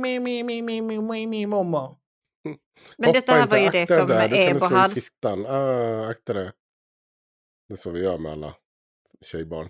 Men det, detta var ju det jag pratade med Eberhard om, för han tar också upp den här forskningen som visar på att jo, jo, men visst, alltså, eh, pojkar vill eh, leka eh, krigslekar och slåss och hålla på när de är små och flickor vill bara leka med dockor och bla, bla, bla, bla, bla. Eh, och, och så ser det väl ut och han hade länkat till den här eh, forskningen i sin bok eller whatever. Eh, men det är också så att det, det tar ju inte alls i hänsyn till, som ni säger, hur man behandlar dem. Nej. Är det biologiskt eller är det... Och det är ju folk ganska oense om. Sen är det väl klart att det finns vissa biologiska skillnader, men jag är ju en stark... eh, Jag tror starkt på att eh, när man är så liten eh, så har det störst, till största del med eh, det sociala att göra. Hur vi behandlar dem. Mm. Mm. Jag, ja, jag, jag har eh, barn omkring mig. Jag kan eh, också dra anekdotisk bevisföring som tyder på tvärt emot vad Ernst Robert har sett hemma i sitt hus. Ja. Märkligt. Så den är ju värd absolut inte ett piss. Hans anekdotiska bevisföring menar jag. Eller åsikt eller... Han vet. överlag. Men skitsamma. Ja. Att män är mer riskbenägna är inte helt oproblematiskt. Det är en anledning till att män oftare väljer farligare yrken än kvinnor. En kvinnor här har han stavat en fel. En istället för än. Och därmed drabbas av fler arbetsplatsolyckor. Män Mm. tar oftare ekonomiska risker och därför även oftare ekonomiska skulder och så vidare. så... Men har, det är så otroligt platt resonemang. har det här med jobb att göra, att man har liksom en biologisk affinity för att göra farliga saker? Eller eh, har det på något sätt att göra med hur samhället ser på vissa yrken och den här toxiska maskuliniteten kanske? Att du inte kan ta vissa yrken som du hade velat göra för att då blir du helt plötsligt kallad tvestjärt någonstans eller någonting och det är ju tydligen det värsta som kan hända en människa. Mm. Oklart. Ja, men det är väl lite grann samma sak där liksom. Att eh, det känns som att han liksom... Det är vanliga människor kanske skulle börja tänka i, i banor att så, ja, men det här kan ju vara en fråga om könsroller. Där tänker Ernst Robert mer att nej, men det här är liksom, det är så här det är bara. Det har alltid varit Mm. så här. Ja men det, det kommer de till, det pratar de också mycket i, det kommer vi återkomma till i Patreon-avsnittet tror jag. Men de diskuterar hur att alla samhällen på jorden är patriarkala. De pratar om att ah, i alla tider har det alltid varit, och det här pratar för övrigt eh, Alexander Bard om också jättemycket. Mm. Då måste det vara den eviga sanningen. Men om man har det typen av resonemanget. Vi har ju liksom ätit, jag skulle säga så här att vi har ätit bajs längre än vi har för, varit förståndiga och kört, kunnat kört bil. Så då borde vi aldrig kunna köra bil. Eller kvinnor har inte fått rösta eller haft makt och inflytande längre än vad de har haft det. Så då borde vi aldrig ha det så. Alltså så här, det borde ju innebära att man, man sitter och målar upp samhället där kvinnor får mer makt och inflytande. Eh, och att nu tar kvinnor över arbetsmarknaden och får mer högavlönade jobb. Vi vet inte vad det kommer leda till. Och man får det alltid att låta som en domedagsprofetia. Det är så här bara, men snälla, vi vet ju vad det här samhället har lett till. Vad, vad, är det ni, så, så, här, vad är det ni menar ska hända? Ni, för den frågan, där man, man kommer ju alltid bara dit att det här, han sa ju det i förra gången när vi pratade om att ja, nu är det för första gången kvinnor får knulla mer än män. Och det har vi aldrig varit med om. Och det kommer vi inte kunna vrida tillbaka på på flera generationer. Nej, men vad är det som händer då då? Nej, Mer än att kvinnor knullar mer? Vad är det som ska ske i samhället? Är det att du förlorar makt? Wow! Vad händer nu? Är du rädd för att förlora makt? Den makt som eh, vi har tagit från kvinnor i... Den magiska kukmakten. Ja, jo absolut. Men det, är- det är så dumt. Och det, är- ja, fortsätt Axel. Mm. Massmedia har inte varit sena med att vinkla detta som att mer maskulinitet leder till mer olyckor och problem. Eh, det heter fler olyckor och problem. Inte bara för män själva. Gud vad jag önskar att du var med, på, var med på IRM och rättade mina artiklar. Gud vad bra jag hade mått på. Mm. Ja just det, du var ju med på IRM från starten och rättade mina. Kommer du inte ihåg när Axel startade upp Ja, just det? det, jag glömde av det. Förlåt. Det var ju dumt av mig. Ja, det är klart. Mm. Men saken är den att benägenheten till risktagande som får en man att satsa för mycket pengar på travet är samma benägenhet som får honom att vilja bli polis och jaga kriminella. Absolut inte. Som får mannen att gå med i militären, bli gruvarbetare, jobba på höga lyftkranar, bli mästare inom farliga sporter, testflyga nya plan, klättra upp i ett träd för att rädda en katt. Exemplen är otaliga. Det här tolkar jag mer som att så här, här sitter Ernst, 12 år, och drömmer om vad han vill bli när han blir stor. Men Eller att titta på Allt han ska göra. Eller att titta på tecknad film när han är 12 år. Och fortfarande liksom att rädda en katt i träd. Det är fortfarande en stor grej i hans värld. För det var förvånansvärt stor grej när vi var 12 år. Att man diskuterade det. Det var liksom det stora hjältedådet. Och i amerikanska filmer, Ernst. Nu får du lugna ner dig. Det är samma sak men som... alltså, Ja, jag trodde också att jag skulle bli kung fu-mästare när jag gick på karate. Men det är inte en grej längre. Jag är 40, 39 år gammal nu och bara, nej. Det Ja. blev inte så. men det känns verkligen som en sån konstig grej. För att det här, det här är ju verkligen absolut inte min bild överhuvudtaget. Att folk som har farliga yrken, alltså jobbar på någon oljerigg någonstans, jobbar som eh, dykare eller alltså ni vet sådana här grejer som folk dör av ganska Mm. ofta på arbetsplatsen. Aldrig någonsin har jag tänkt att de bara har sån jävla storkuksaura och bara jag ska fan ha det farligaste jobbet där ute. Det har det, aldrig någonsin. Däremot så om man, om man faktiskt skulle eh, kanske prata eller lyssna på folk som har farliga jobb så tror jag att det skulle låta som eh, cash, cash, pengar, pengar, Mm. cash, mer pengar. Eh, och sen så typ kanske en fördel med hur eh, arbetstiderna läggs upp. Att du kanske jobbar eh, eller ligger ute en vecka, två veckor Ja. och sen är hemma så pass länge. Alltså så här, att det är någonting Fast- sånt. Men det känns inte som att det är Åh, jag ska ha det farligaste. Nu, som nu är det min prio tur att kränka en hel yrkeskår. Vadå, Kränkte jag precis nej, som hel Nej, det är yrkeskår? min tur. Axel gjorde det sist Aha. när han kränkte jag alla kränkte? poliser. Ja. Ja. Ja, just det. Men Poliser jag går vet, inte jag att vet inte kränka. om, jag har ändå så jobbat en del fackligt. Har du jobbat en del Ja. fackligt? Ja, Ja, och det får man höra. Nej, Men dra det, det mig här har ingenting av det här att Måla göra mig med grön. min, Vad var det du det sa? har ingenting av det här att göra med min yrkesroll inom fastighet, så jag vill vara väldigt tydligt markera Ja. där. Men det finns en yrkesgrupp som lever farligt, som jagar katter i trän, som heter brandmän. Och det finns nog fan ingen yrkesgrupp i världen som gnäller mer över sin arbetsmiljö. Alltså på riktigt.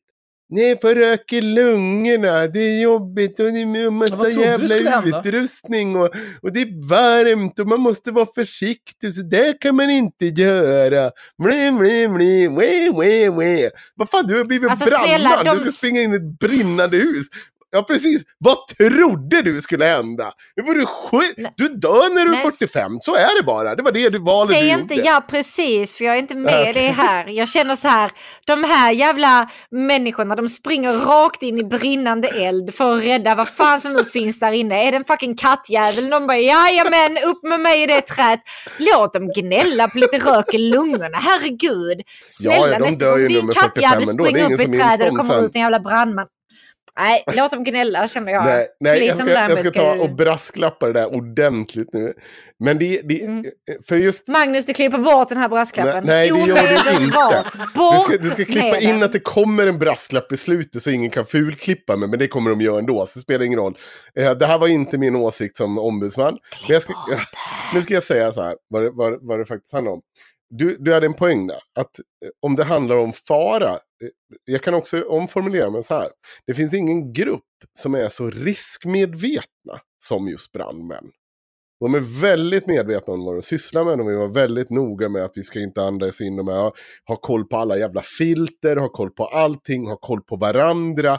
Alltså de Ja, tränas de ju vältränade. extremt mycket i att, att liksom så här minimera riskerna. Det är det de jobbar ja. med. Alltså folk beskriver...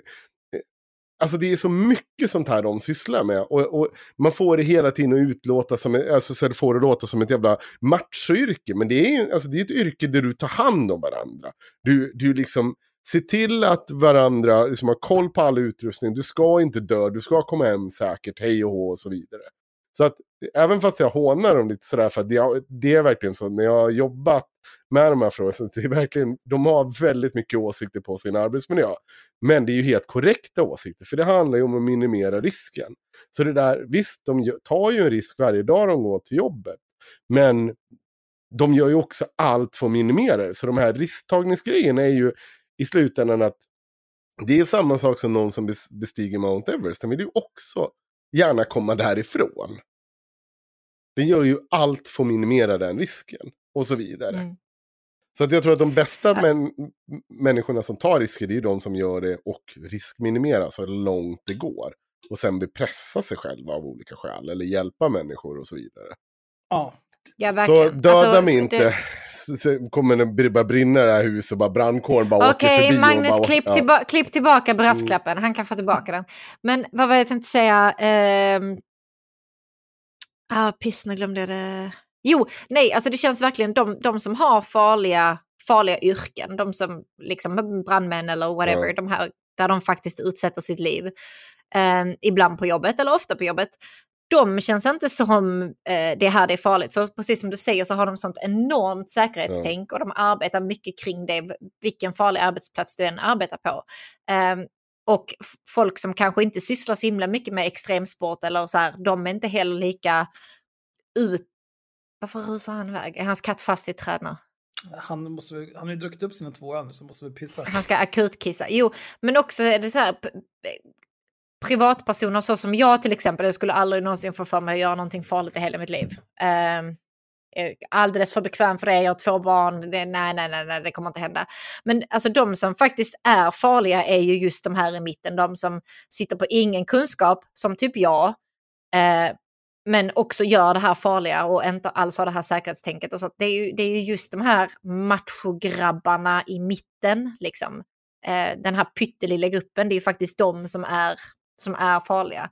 Och det är ju inte på grund av att de är biologiskt betingade att göra så, Nej, men- utan det är ju för, på grund av toxisk jag- maskulinitet. Att de känner att de måste hävda sig på det Så, sättet. så kan det vara, men jag vill också ha en brasklapp i det att det finns, jag har för mig att det faktiskt finns, finns risk, riktig forskning som pekar på att det finns en större benägenhet till risktagande hos män.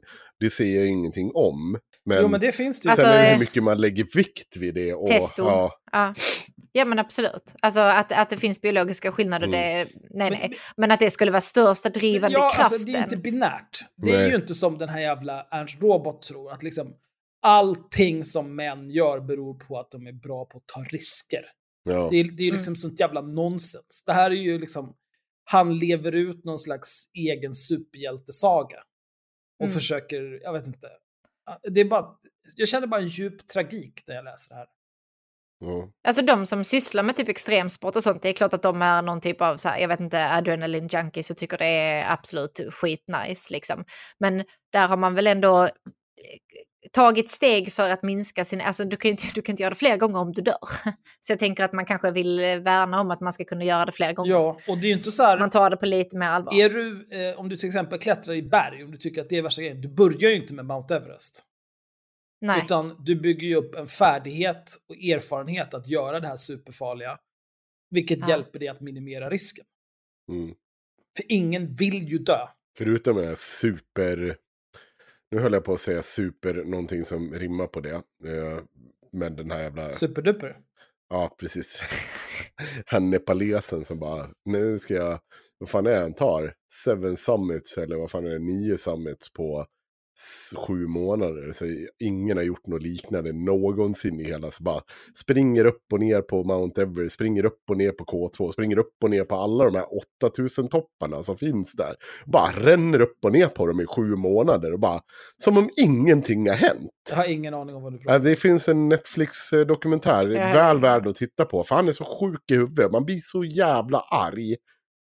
Han bara, nej, han är någon typ av nepalesisk eh, eh, supersoldat som bara kommer på att nu ska jag bestiga alla jävla berg i världen som är över 8000 meter. Så bara springer upp och ner för dem.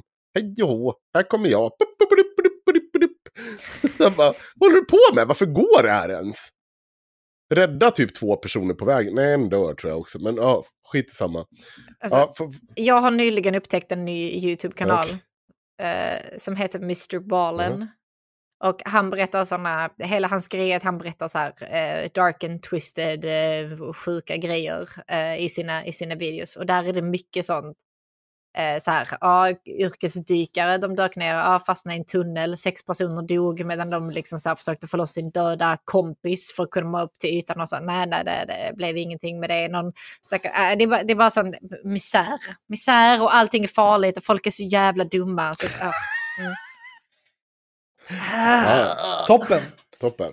Risk, risktagandet alltså. Ja.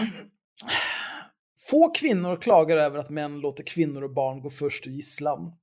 Eller att mannen i förhållandet förväntas vara den som går ner till nedervåningen och kollar om det är en inbrottstjuv i huset efter att frun hört ett märkligt ljud. Mm. Här har jag också personliga anekdot, anekdoter som jag vill tillföra här. Ja. Vem, vem hade ni skickat ner först till, till eh, undervåningen? Mig eller han där Av bak? dig och Tim? Dig, 100%. Ja. Men det är samma sak, om det är någonting som ska lagas i hemmet så tänker jag mig att det är du som reder ut det också. ja, alltså absolut. Tim duger väl typ ingenting till förutom att avla på kanske. Alltså vi har ju fina barn. Han är ju... Mm. Han har väl andra positiva grejer på den. Jag menar, eh, bygga och eh, att vara farlig är inte, inte två av hans bättre kvaliteter. Nej. Eh, det finns för och nackdelar med att vara man, precis som det gör med att vara kvinna. Lösningen kan därför aldrig vara att bekämpa vare sig manlighet eller kvinnlighet eller utmana det ena könet som toxiskt. Alltså det, det det här betyder ju ingenting det han skriver.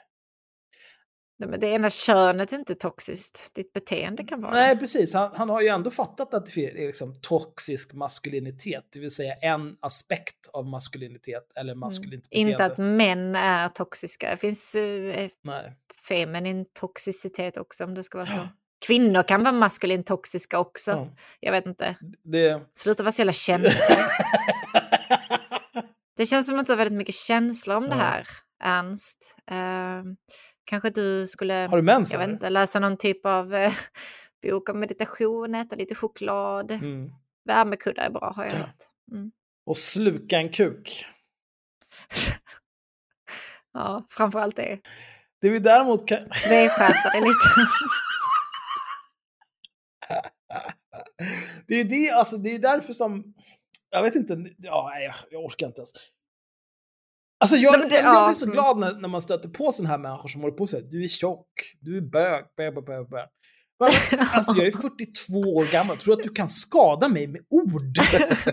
Alltså vad lever du i för värld? Nej men vem tar illa upp av att bli kallad bög? Va, Ja, Det är nej! också så här, vem är det som kallar mig för bög? I 2021 kallar du mig bög? Hur vågar du? Ja, alltså, jag vet. alltså, eller typ tjock eller grogghaggare, Ja. alltså, vad han kallar det. Så här. Jo, men du är fortfarande liksom den största förloraren någonsin. Du är på någon slags jävla journey of self-discovery, 40 år gammal. Sitter och pratar i din ruttna jävla videopodd med en massa nazister. Sitter och pratar om att du lämnar liksom familj, vänner och relationer, allt vind för våg för att göra den här jävla resan i ditt inre. Och vad dyker fram? Jo, en lite smalare nazistjävel. men liksom, det är så jävla skräp. Och sen så sitter du där liksom och gör dina, dina ruttna jävla videofilmer, skriver de här pissdåliga texterna, sitter och tittar på tv med dina barn som du måste ge kikare i julklapp för att din tv är så jävla liten att det är ett litet skämt. Och då kan jag, jag ska skicka, Ernst Robert, jag ska skicka en bild på min tv. Och så kan du få dra ett skämt om att jag överkompenserar för att jag har en liten snopp också. Och så kan du få se hur mycket jag bryr mig. Det töntigaste jag hört. Och vi vet båda två varför du direkt börjar prata om min snopp. För att. Bög! Det är så jävla Det, tvestjärtigt. bästa, det bästa är att Ja. om man någonsin lyssnar på det här, han kommer liksom, man vet så att han kommer må dåligt av det. Alltså det kommer ju ta in i hans själ att nej, kallade han mig bög? Nej, men det är jag ju inte bög. Nej, men jag är inte bög. Nej, men, Alltså kan ni, kan ni fatta att... Alltså jag, kan, jag kan inte ens lite relatera till den känslan så här och bli kallad bög och bara min knee jerk reaction är nej. Va? Nu är jag ju lite bög också, jag är ju tvestjärt men, alltså, men ändå det känns så jävla främmande för mig att ta illa upp av någonting sånt. Bara, nej, men, vad sa du? Nej men jag, alltså jag har ju sagt det flera gånger, jag kan gå ner på Gillar jag fitta också? Nej! så jävla girig. Ska ha Ja, precis. Nej, men Alltså jag, Det om något. apropå det här, jag har ju sagt det flera gånger. Jag kan gå ner på byn här och nu och suga 30 kukar. Jag bryr mig inte. Alltså det är, inte, det är ingenting jag gör liksom för att det tilltalar mig inte. Men, men Nej, men det är bara så himla stört för att alltså, runt omkring dig så är liksom så här eh, villaområden med massa barnfamiljer. Gå inte och sug 30 kukar där, det kommer ju bli någon Du vill typ inte av vara den pandemi. killen i området. Nej, Nej. inte det. Tveskärt pandemi bland överklassföräldrarna eh, på Vega. Jajamän. Ja, men alltså, eh, jag är ganska nöjd med eh, resultatet här. För jag, jag frågade på Twitter, jag gjorde en poll en timme innan vi skulle börja spela in, där jag frågade en fråga. Jag skrev så här, om en dryg timme ska vi spela in avsnitt 134. Tänkte bland annat prata, om, prata lite om vilken enorm tönt Ernst Robot, eh, Robot Almgren är.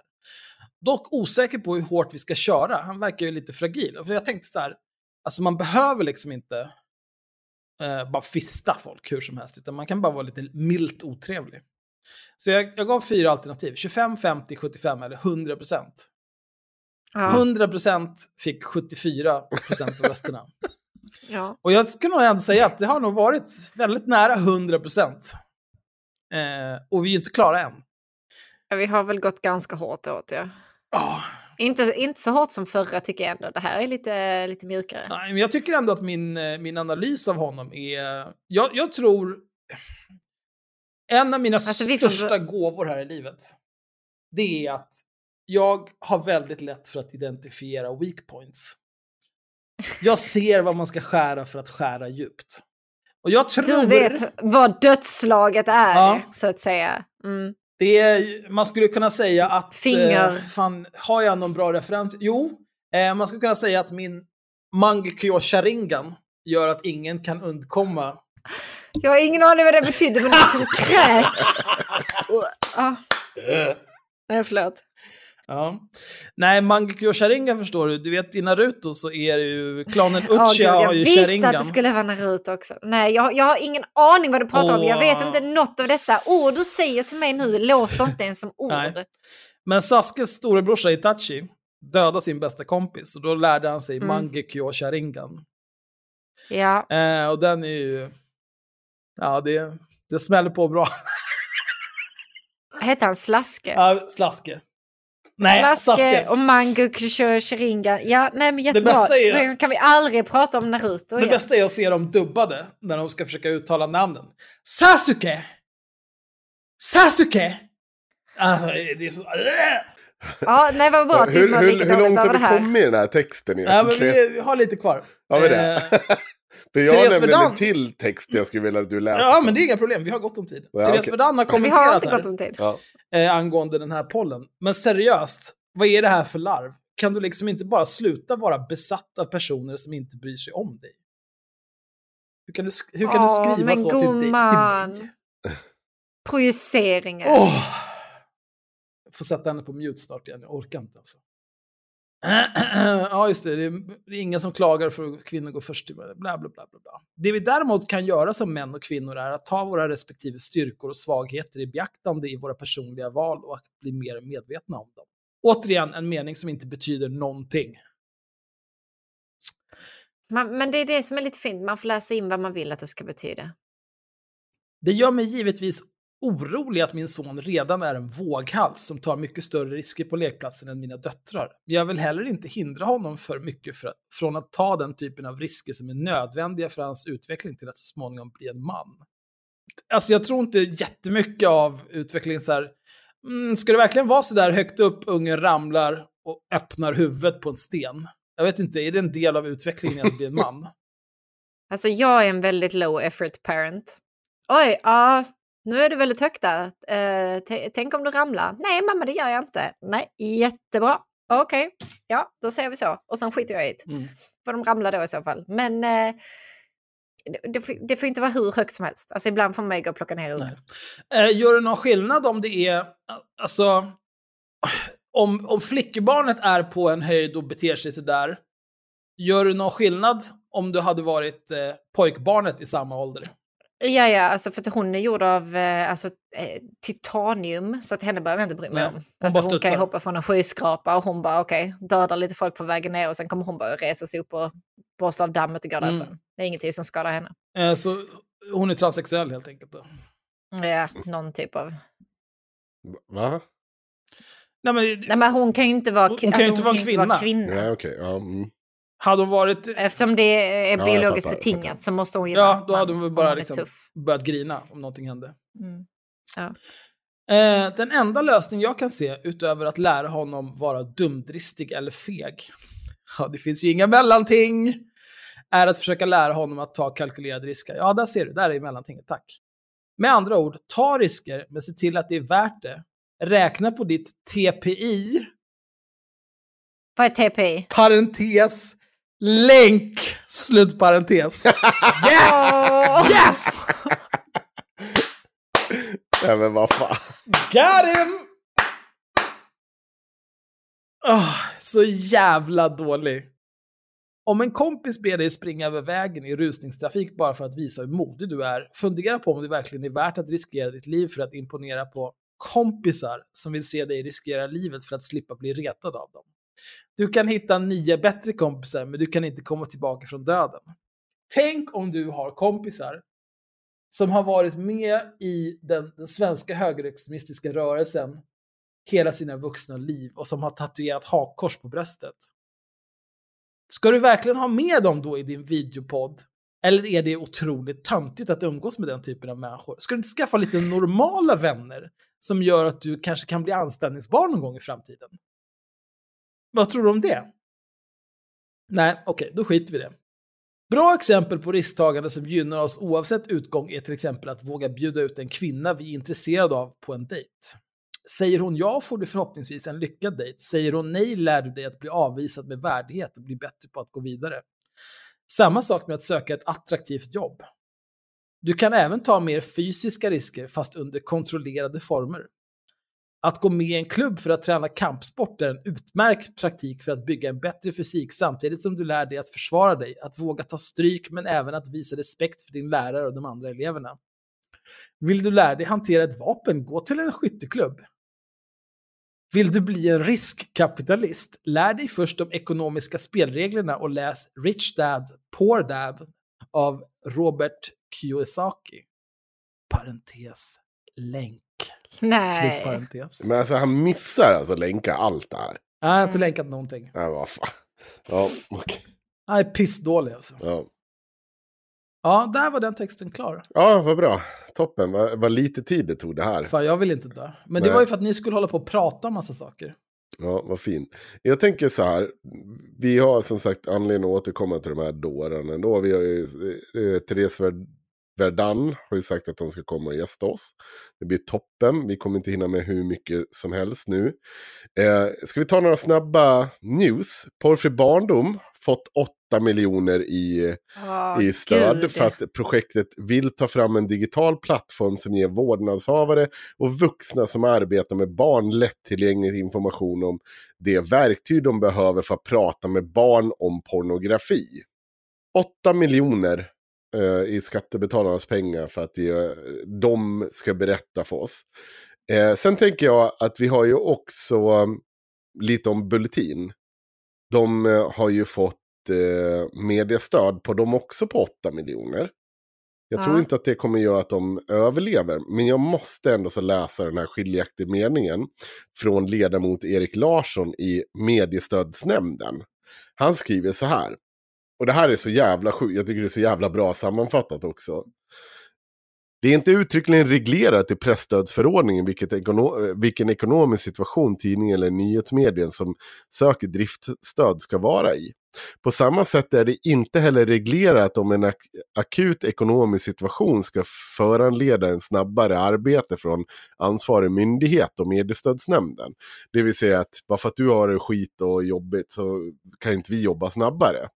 Och det är väl inga konstigheter egentligen. Mediestödsnämnden har inte ett krav att dela ut stöd på mycket kort tid efter begränsad granskning oavsett sökandes ekonomisk situation. Att tidningen Bulletin i en akut, är i en akut ekonomisk situation är klarlagt via medieuppgifter. Tidningen Journalisten granskar och visar att det flera gånger behövt akut tillskott på flera miljoner. Akuta lån ska även ha tagits. Detta är enligt granskningar som gjorts den 17, 18, 23, 24 november respektive den 3 och 7 december.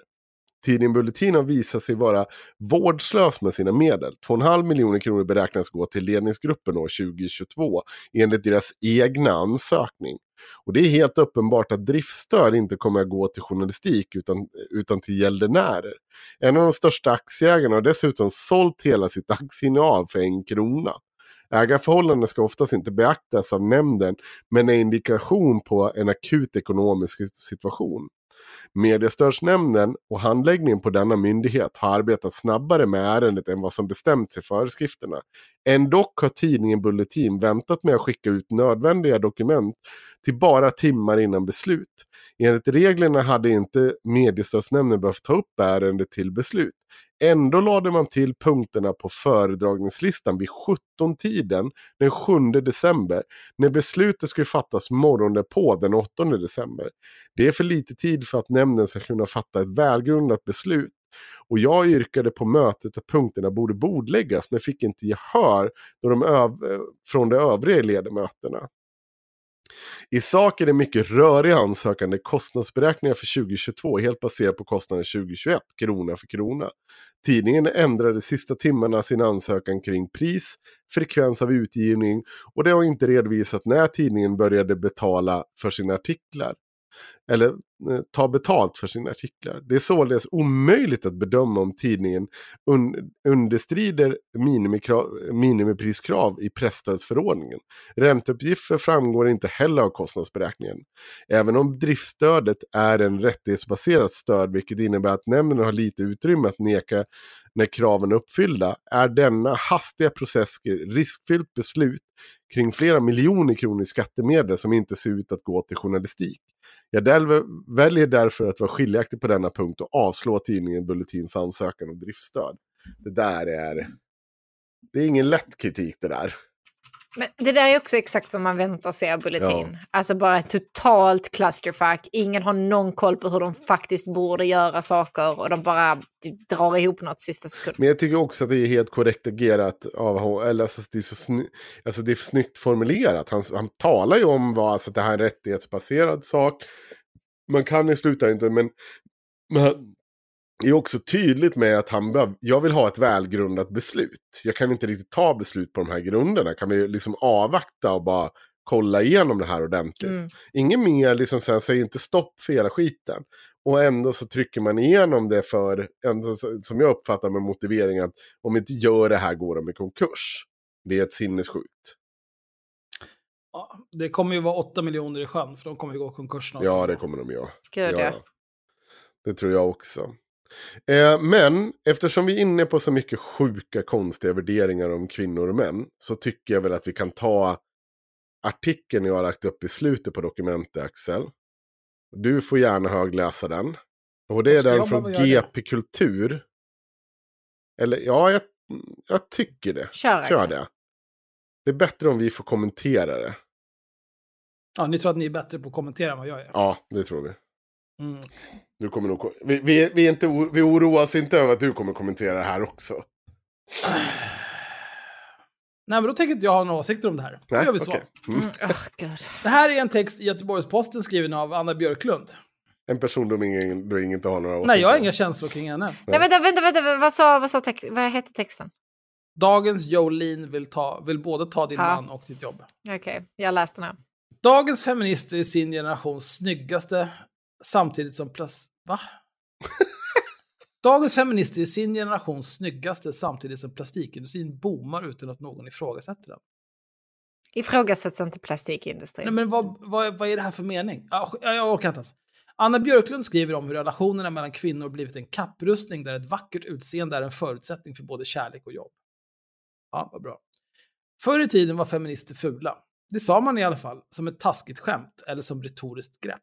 För att de skulle vara svårare att ta på allvar kallade man dem ruggugglor, bittra, nuckor. Och det fanns ett slags logik i det. För de som hade mest att vinna på solidaritet kvinnor emellan var ju de som inte var så poppis.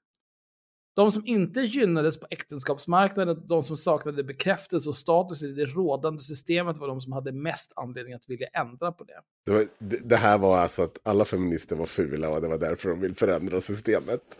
Ja, Ja, det, Det är, det är ex, alltså, Nej, men, hon har ju samma bild på feminister, de, de påhittade som hon beskriver här, som eh, eh,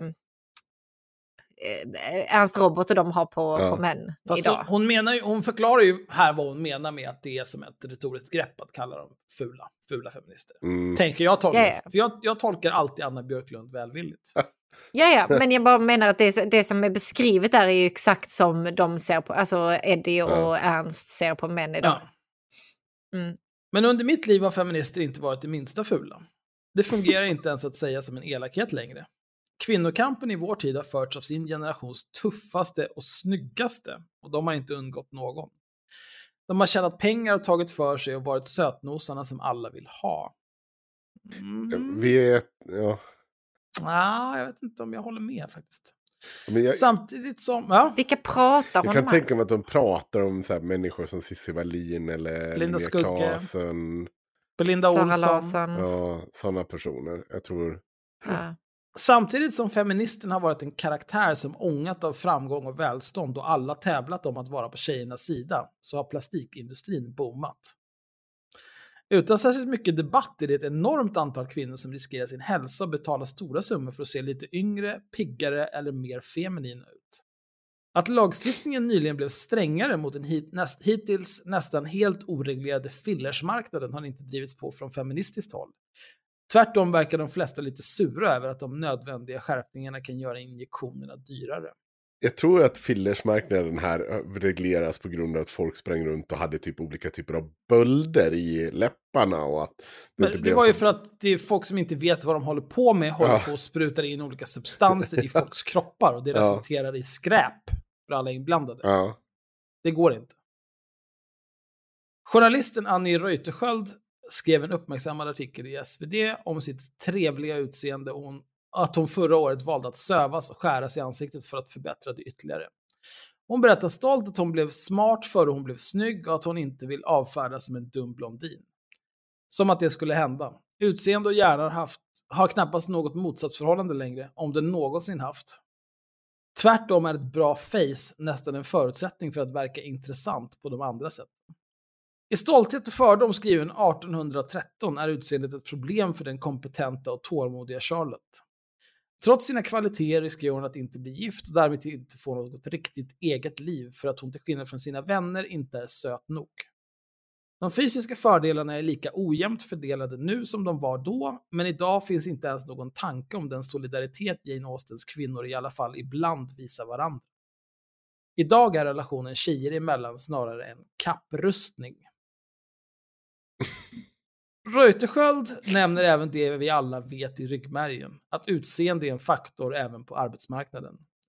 När Dolly Parton skrev sången där hon ber den snygga Jolene att inte ta hennes man bara för att hon kan, var det 1973. Vädjan om någon slags lojalitet kvinnor emellan handlar då om sex och kärlek, men idag hade bönen lika gärna kunnat vara “Snälla, ta inte mitt jobb”. Jolene hade dock inte lyssnat. Jag har fyllt 30. Vad så- Va? Ska, man få sparken för att man är ful? Nej, här gick in någon snyggare tyvärr, du får sparken. Du är fulare än den här andra personen som kom. Ja, Jag, det jag, vet inte, Nej, det har aldrig jag vet inte vad hon jobbar... Eller så, jag vet inte vad hennes polare Men jobbar. hon har väl aldrig haft ett jobb, det är Nej. därför hon håller på att babbla på det här. Jag har fyllt 30 och känner nästan ingen kvinna som inte fått något gjort. De berättar hur ont det gör att fettsuga sig, hur man bäst maskerar blåmärken efter sprutor och tipsar om doktorer som verkligen förstår kvinnlig skönhet. Det här känns så himla stockholmskt. Alltså, Ja. Alltså Ja, det jo. är... jag- eller ja, det beror väl på vad hon menar med få något gjort. Alltså, Ja, alltså jag skulle nog säga att eh, det här... eh, Det här är nog mer en fråga om klass än något annat. Mm. Det här Ja. är det här jävla överklasspacket alltså. ja.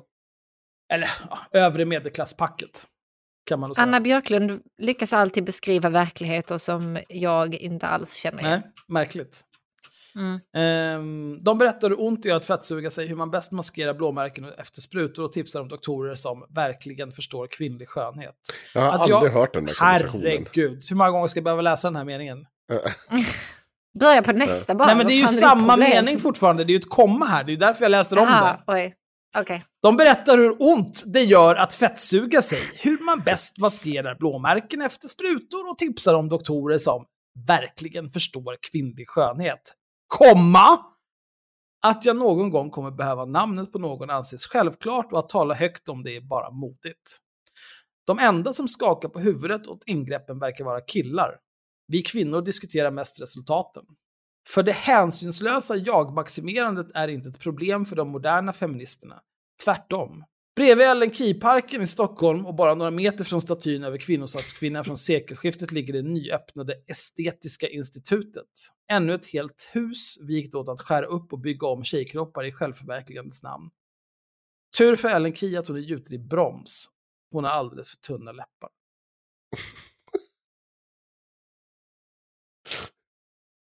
Hallå? Alltså, Men var det slut där? Vad är det här? jag, tycker, jag tycker det är jättehemskt att Anna känner sig hetsad till att begå skönhetsingrepp hon själv inte vill Men genomgå. hon, hon säger ju inte att hon har gjort det.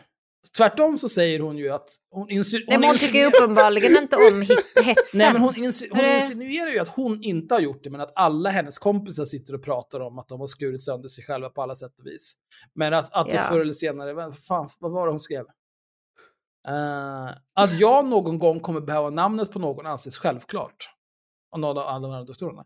Så det enda den här texten gör, hon golar ner sina kompisar att de är plastikopererade. Ja, men hon- det är det hon gör med den här Det är texten. också någonting... En jävla alltså, idiot. jag, jag vet inte Du menar jag, att det är någon sån här pick me-grej? Ja, men alltså, allting hon skriver utgår ju verkligen från henne. Alltså, det finns ju ingen som skriver så mycket som handlar om hennes egna rädslor och, och liksom så här Eh, come to terms med att oj, nu blev jag mamma för 27 gången och oj, det påverkar kroppen, oj, vad allt är jobbigt och sen är jag fortfarande någon typ av Östermalmsperson och snälla lämna mig inte, jag måste fortfarande synas, hej och hå, allting är jättejobbigt. Men, men det, den här texten, jag tror inte ens att det, det jag, jag la inte till den för att det var någon idé att vi skulle sitta så här. För den börjar ju med hur feminismen är idag. Ja. Men det är ju inte så att hur den kopplas till allt det här. Mer än att de är snygga. Alltså det är helt, den är ju helt obegriplig. Den bara tar slut mitt upp i att hon nämner att det står någon jävla bronsstaty för små läppar. Och så ska jag förstå någonting här. Vad, vad är det jag ska förstå, Anna Björk? Vad är det? det är ju du som har suttit hemma på din kammare och funderar på om du ska göra fillers. Och, och, och nu du har ett problem med det och du behöver Om jag hade fått in en sån här text som redaktör, då hade jag sagt så här. Va? Nej men, va? Alltså vad gör du? Alltså, så här, jag skickar in, eh, jag måste ju skicka in under, eh, under alla år jag ändå har hållit på och skrivit texter. Det är en hel del texter. Och ofta får man ju så här, ja men du kanske borde korta till det här, du behöver sy ihop det här poängen. Och jag funderar på att om man är bara på Göteborgs-Posten och man bara tack! Och så bara kör man rakt ut i liksom så här, i, i ingenting. För hade jag skickat in det här till Gabriel som alltid har rättat mina texter på DT, han hade ju bara "Va, Söp du i år? Alltså, och det börjar knall... Jag ring... alltså, så vi har ju Anova här, de hjälper ju till om du har ett drogproblem. Det är inga Mm. problem. För, för det är ju inte begripligt. Kan ni berätta för mig vad poängen är här? Nej, alltså det, det är precis... Jag får intrycket precis som du säger att hon har suttit där och funderat på om hon ska göra fillers eller inte och sen kommit fram till att eh, liksom haft någon halv tanke om att det är inte så feministiskt av mig att skaffa fillers. Men hon bryr sig ju inte det. Och sen så har hon, nej men sen så har hon då velat forma någon halv eh, djup text angående det, feminismen kopplat till skönhetsingrepp. Och så har hon börjat den och sen har hon bara gått tillbaka till sina egna Jag, fillersbehov. får komma, jag kommer ihåg att det är hon som har skrivit texter om att vi ska inte skjuta ledarsuggan här för då kommer ju alla småsuggor springa runt och knulla sig i fördärvet. Det är ledarsuggan som håller Ja, koll det. på det. Och det här är ju fortfarande någon förlängning på den tanken att det är jävligt jobbigt, alla andra är snygga och här springer jag runt och inte är någon ledarsugga. Hon vill, liksom- jag får ju så verkligen eh, intrycket av att hon vill vara ledarsuggan som bestämmer över alla andra. Men blir ifrånåkt när hon inte längre har Della Q. Hon skriver inte bra nog för att bli någonting. Hennes podd går skräp. Oj. Och, och nu liksom sitter hon där och ja, nu har inte jag något jobb. Men- Och, Plus att jobbet som ledarsugare är upptaget. ja, just det också. Nej men jag, jag kan, förlåt. Det, det, jag får, alltså så hur ska jag annars, vad är det hon pratar om annars? För allting handlar ju om att klanka ner på tjejer som är för snygga för henne. Eller Nej, något. Det är väl jävligt... Jag vet eh, inte. Det känns lite, känns lite pick me bara att sitta och eh, klanka ner på tjejer. Jag vet inte. Ja. Kanske är ute efter någon Ah, annan än han. Fan, jag hade velat sett en diskussion med, med, med Ernst Jag glömde bort vad han heter. Rob, robot. Någon typ av bakelse. Kaka? Kakan. Nej, Nej, kakan är hon. Ja. Vad fan heter Va? nej K, eh, K eh, Kringlan. Ja, kringlan Ja, istället. Jag bara, någon bakelse. Ja. Ja. På tal om folk som säljer. Ja, det är ju också, vi har så jävla mycket om Cissi Wallin. Vi behöver ta upp det här med, vad heter hon, Wolverine. Det behöver du kolla upp hennes nya kosttillskottssatsning. Det behöver vi ta upp. Alltså vi har så mycket att prata om framöver. Vi måste hinna med det här på något sätt. Jag vet inte hur. Och nu har vi slösat bort två timmar på de här jävla ollonskaften. Igen! Vi, borde, vi, får ha, vi får ha ett jävla band. Ja. Ja. Nej, men eh, hon måste... eh, Visste ni? Hon är ju gravid. Ja, Wolverine. Grattis. Sa jag detta? Grattis. Nej, nej, men inte bara att hon är, att hon är gravid, men... ehm, och nu, alltså nu har jag inte varit super mycket inne på hennes Instagram på Nej. det senaste för att eh, jag, jag kan inte mer. Men också... ehm,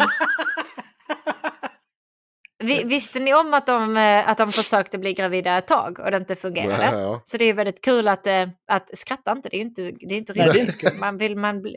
Men hon, eh, nu har de då äntligen blivit gravida och det verkar gå vägen och de är väldigt glada och sånt. Grattis, jättekul. Um, men hon visste ju inte om att hon var gravid först. Hur kan hon inte veta det? Ni vet. Jag vet inte Förra gången hon visste hon väl veta det, det. sekunden efteråt.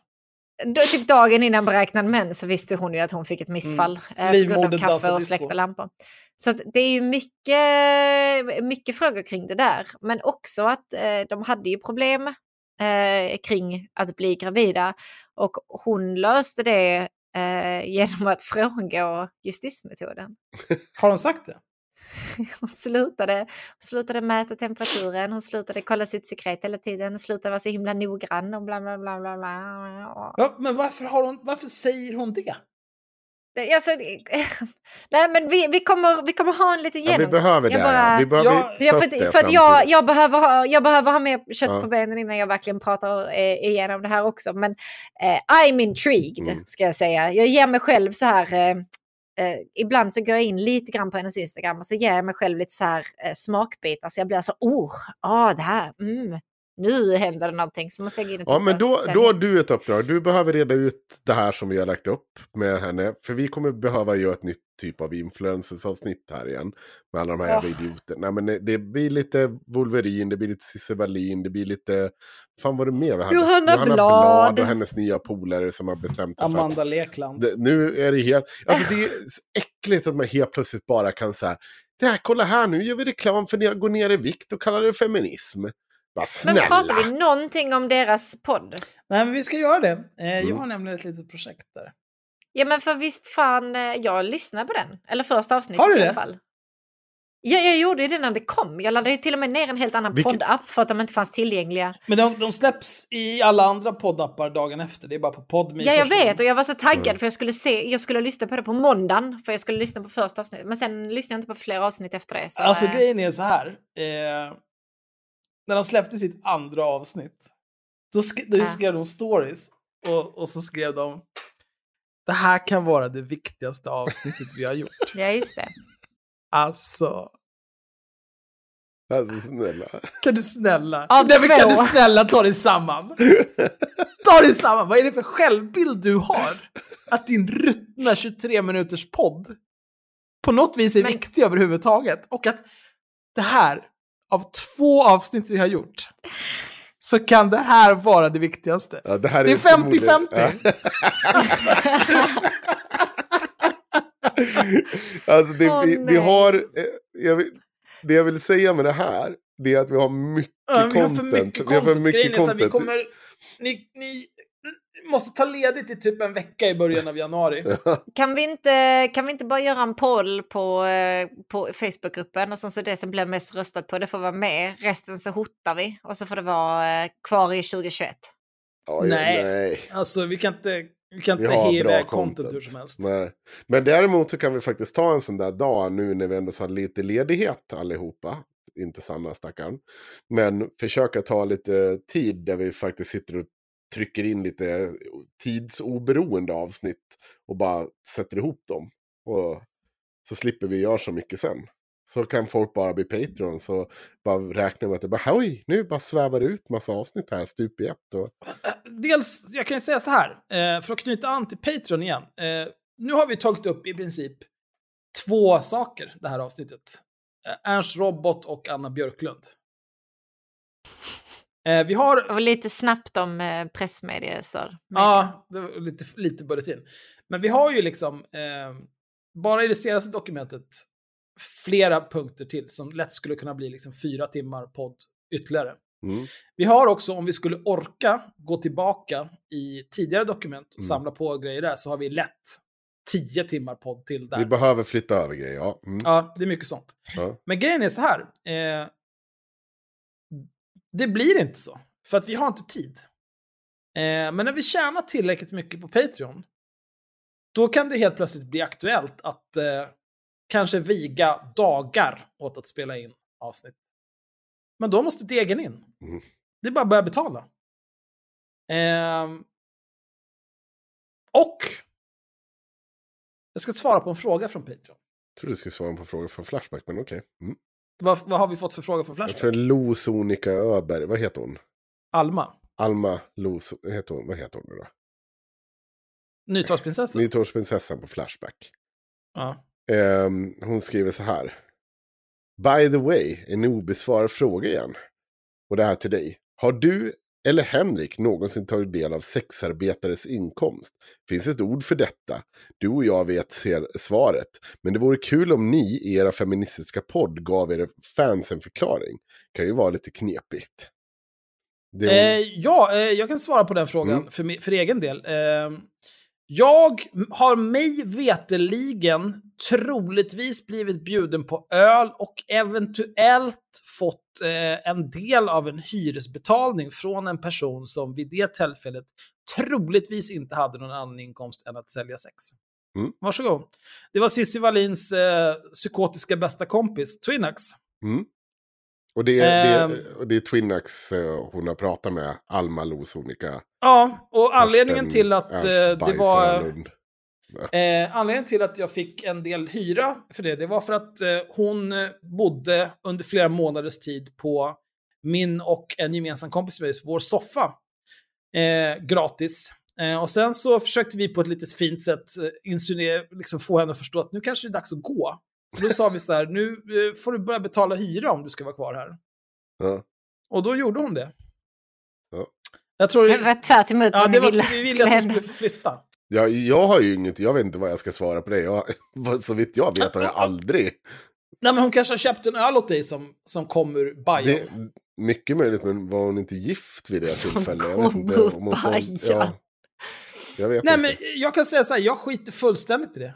Ja. Eh, ja, ring polisen då. ja, kör i vind. Jag vet Ja. inte. Eh, ska, vi, ska vi få läsa en massa nu på Flashback? Åh, Hallik-Axel! Nej. Det tror jag att du kommer få väldigt svårt att liksom få någon typ av traction. Mm. Ehm, Jag tänker fortsätta berätta vem Nytorgsprinsessan är i varje avsnitt. Varje gång hon frågar. Ska du göra det? Ja, det är, jag ska bli så otroligt glad. Hon är så jävla dum i hela huvudet. Ja, alltså det här är ju, det här är ju en person som verkligen... ehm, väldigt upp... Det är, också så här... Var det inte hon som skrev någonting om att alla våra granskningar är så genomskinliga och dåliga? Ja, Grejen är så här, vi har ju liksom aldrig gjort en granskning på vem Nytorgsprinsessa är. Det är inte ens vi som har tagit fram den informationen. nej. Eh, men däremot så har ju jag ehm, interagerat med den här personen, Losonica, Alba, Loke, alla de här jävla pissnamnen hon använder, Ja. på, eh, på Facebook i eh, gruppen Varför apor aldrig bär rosa klänning. där hon har suttit och upprepat i princip exakt samma lögner om oss som Nytorgsprinsessa skriver på Flashback. Och kör också exakt samma grej. Att säga, åh nej men vänta, jag tror att det kan vara ditten datten, ditten datten, ditten datten, saker som aldrig har hänt. Jag ska kolla om jag kan få tag på mer information. En halvtimme senare kommer tillbaka och har helt plötsligt fått tag på mer information. Som också bara är lögner. Så för min del, jag bryr mig inte. Du, du kan jättegärna få sitta och prata med den där jävla äckliga jävla apan Tweenax. Be henne dra åt helvete från mig. Eh, och vill ni prata om att, eh, ja... Vill ni veta vem Twinx är, då får ni bli Patreons. Ja, eh, jag, nej, jag, alltså jag kan, kan bara säga hennes namn i den här podden hela tiden också. Håll käften! De här jävla människorna, jag är helt okej okay med att folk håller på och pratar om oss och ljuger om oss hela tiden. Men att ni då kan tro liksom att det ska vara någon slags, ja men vi får säga vad vi vill om er, men ni får absolut inte prata om vilka vi är. Är ni sjuka i huvudet? Nej. Det här, det, här tog Jag- jag, det här tog jag upp med han, eh, vad heter det, moralhora i det här lilla extra Patreon-avsnittet jag gjorde med honom. Där jag sitter och pratar med honom. Det här Ja, eh, just det. sinnessjuka idén om att du ska kunna sitta och säga vad fan som helst anonymt på Flashback. Men det du inte får göra, det är att prata om vem det är som säger någonting anonymt på Flashback. Då helt plötsligt är yttrandefriheten totalt jävla hed. Du får absolut inte efter. Det är som att det är så här, källskyddet gäller Flash. Är du sjuk i huvudet? Du sitter och babblar i sociala medier, du är så jävla dålig på det så att det tar tre minuter att lista ut vem du är eller liksom så här. eh, Det, det är inte så här. Det är inte det här. Om, du tror på den här typen av yttrandefrihet, då får du väl fan också vara beredd på att du får göra det med namn. Ja, och det är också, det blir lite magstarkt när Mm. vår Flashback-tråd är liksom plus 400 sidor med vad som i bästa fall är fria fantasier och i värsta fall förtal. Ja. Och att de här små jävla horungarna sitter sig och tror har sig någon slags moral high ground om att så här, nej men vi får inte avslöja vem som är vem. Jaha, vad intressant information. Låtsas att de är några jävla detektiver. Är ni dumma i huvudet? Jag har inga som helst problem med att bränna upp er allihopa med era identiteter. Jag skiter fullständigt i det. Det gäller även torsken Petter. Jag bryr mig inte ett skit. Så är det. Det bästa ni kan göra är att hålla käften om ni inte har något trevligt att säga. Ska du läsa din fråga nu? Du är på så jävla dåligt humör. Ja. Edvin på Patreon som undrar hur kommer det sig att avsnitten släpps på Patreon nästan en vecka efter att jag har lyssnat på dem på Spotify? Det borde ju vara tvärtom. Eh, det är inte så. Enda anledningen till att jag överhuvudtaget postar avsnitten på Patreon är för att det är så jag tar betalt för dem. Jag skulle lika gärna kunna i slutet av månaden kunna göra en post där det bara står avsnitt 132 kostar pengar och så tar jag betalt för den posten. Och så skriver jag avsnitt 133 kostar pengar och så tar jag betalt för den posten. Avsnitt 134 kostar pengar och så tar jag betalt för den posten. Så ska jag kunna göra, men eh, jag kanske gör det fortsättningsvis. Det spelar inte mig någon roll. Jag tycker inte ni ska lyssna via Patreon oavsett. Det är bättre att ni tar RSS-länken som ni får därifrån och sen stoppar in den i valfri spelare så får ni allting på samma ställe. Ja, och sen precis, de vanliga avsnitten släpps ju liksom på alla plattformar. Där, det är Patreon-avsnitten ni tar via Patreon, inget annat. Eh, Ja, ja, är vi nöjda med det? Ja. Det var en normal fråga i alla fall. Ja, det var ganska normalt. Det efterblivna Almas. Nu glömde vi att prata om efterblivna, men snart kommer det ploppa i Sannas mutteri om inte... Ploppa. Oj, oj, oj, oj. Ja, jag kan ju säga till dig jävligt noga nu, Henrik, att eh, det där var sista gången du pratade om mitt mutteri. Kommer det, kommer det bli så när man håller i en tvål och så bara... Pop! Nej, Nej, jag... Jag, jag vill börja med att... Vilket ljud jag, är det? Är Jag det ber om ursäkt. Jag tar tillbaka och jag tar avstånd. För jag inser just nu här att... det kommer inte bli Det något här- ljud. Tror ni min fitta har ett vakuum? Nej, jag sa slafs. Hallå? Det är inget vakuum. Nej. Va? Kan vi... Sanna Vanno? Jag bara... Har, har ni någonsin, jag vet inte, låter det plopp så fort ni har liksom legat med en kvinna och ni drar ut kuken? Är det liksom så här? Varenda gång? Är det, är det, jag kan inte göra det med naglarna. Är det det? Säg till mig om det är Nej, det. nej. Nej, Nej. nej. Jag vill inte... Vad tror ni att vi Nej, har där inne? inte- Någon typ av stängt universum med liksom sin egen atmosfär? Nej, hallå? Jag vill inte ha... Den- Nej, jag vill inte, jag vill inte att det här, nej. Vill, Den kommer krypa längre och längre ner för den väger mer. Och sen så kommer den vara på kanten och sen till sist så kommer den säga så här. Ja, tack och, liv, ta, eh, tack och adjö grymma värld. Och sen kommer den bara... Så den Ramla gör ut. ett ljud ändå. Nej, det kommer inte låta någonting. Den kommer bara ramla ut. Den kommer ju förmodligen låta när den slår i marken va. Men alltså... Så långt kommer den inte. Jag har ju byxor på mig. Ska vi tacka? Ja, nej, det här var ju så, fan. väldigt märkligt, eller hur? Ja, nej, det var trist att det skulle bli så här. Åh, Mm. Just det, det kan ju vara värt att tänka på eh, för Ja. alla superhjältar på Flashback. Det var en moderator där som var vänlig nog att påminna om att även om en, en användares identitet avslöjas någon annanstans så får man ändå inte skriva om det på Flashback. Um, men som jag så många gånger har sagt förut med den här Flashback-tråden, betänk hur många som är engagerade i den där Flashback-tråden. Vilka typer av mongoloider ni är. Och betänk hur många som lyssnar på den här podden. Vad är värst? Att ni får sitta och ljuga om oss där, att den möjligheten försvinner för er, för att ni inser att det här kommer få tråkiga konsekvenser. Eller att det faktiskt får tråkiga konsekvenser. Men är det inte bara samma fem Jo. personer, typ max, som sitter i en jävla circle Jo, jerk liksom? Jo, Konton fan- som drivs av samma person pratar med varandra. Bara, jättemärkligt. Ja, ja. Ja, ja det, är, det är glam. Det är Skeletor, det är Fester. Det är Torsken. Och det är Nytorgsprinsessa. Och sen lite löst folk. Men nu går vi och Toppen. lägger oss. Ja. Och nu skiter vi där. Ja, det det. Eh, glöm inte att bli Patreons, ha det bra, puss, hej. Ja, god jul och gott nytt år kanske. Också, jag vet inte. Det beror på om det kommer. Nej, men vi Det ska... kommer ja, det. Patreon-avsnitt Ja. också. Puss och kram, hej. Jo, men ja, i och för sig. Om, alla, om, om ni vill ha ett... Eh, ni får ett god jul nu. Vill ni ha ett gott nytt år, då får ni bli Patrons. Det var jävligt snålt. Kom. Jag kan vi inte ens önska dem ett gott nytt år om de inte är Patreons. Nej. Horungen ska ha jävliga år. Mm. Ja, det är Stäng av nu bara. Nu räcker det. Ja, Fridens.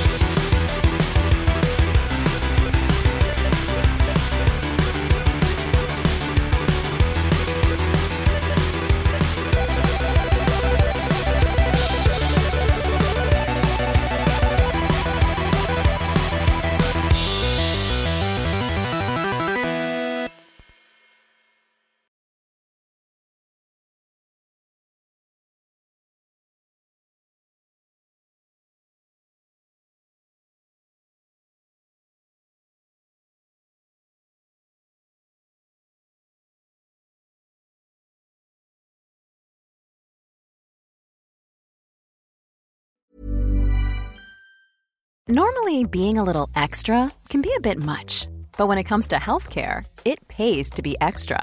And United Healthcare makes it easy with Health Protector Guard fixed indemnity insurance plans. Underwritten by Golden Rule Insurance Company, they supplement your primary plan, helping you manage out of pocket costs without the usual requirements and restrictions like deductibles and enrollment periods. So when it comes to covering your medical bills, you can feel good about being a little extra. Visit uh1.com to find the Health Protector Guard plan for you. Planning for your next trip?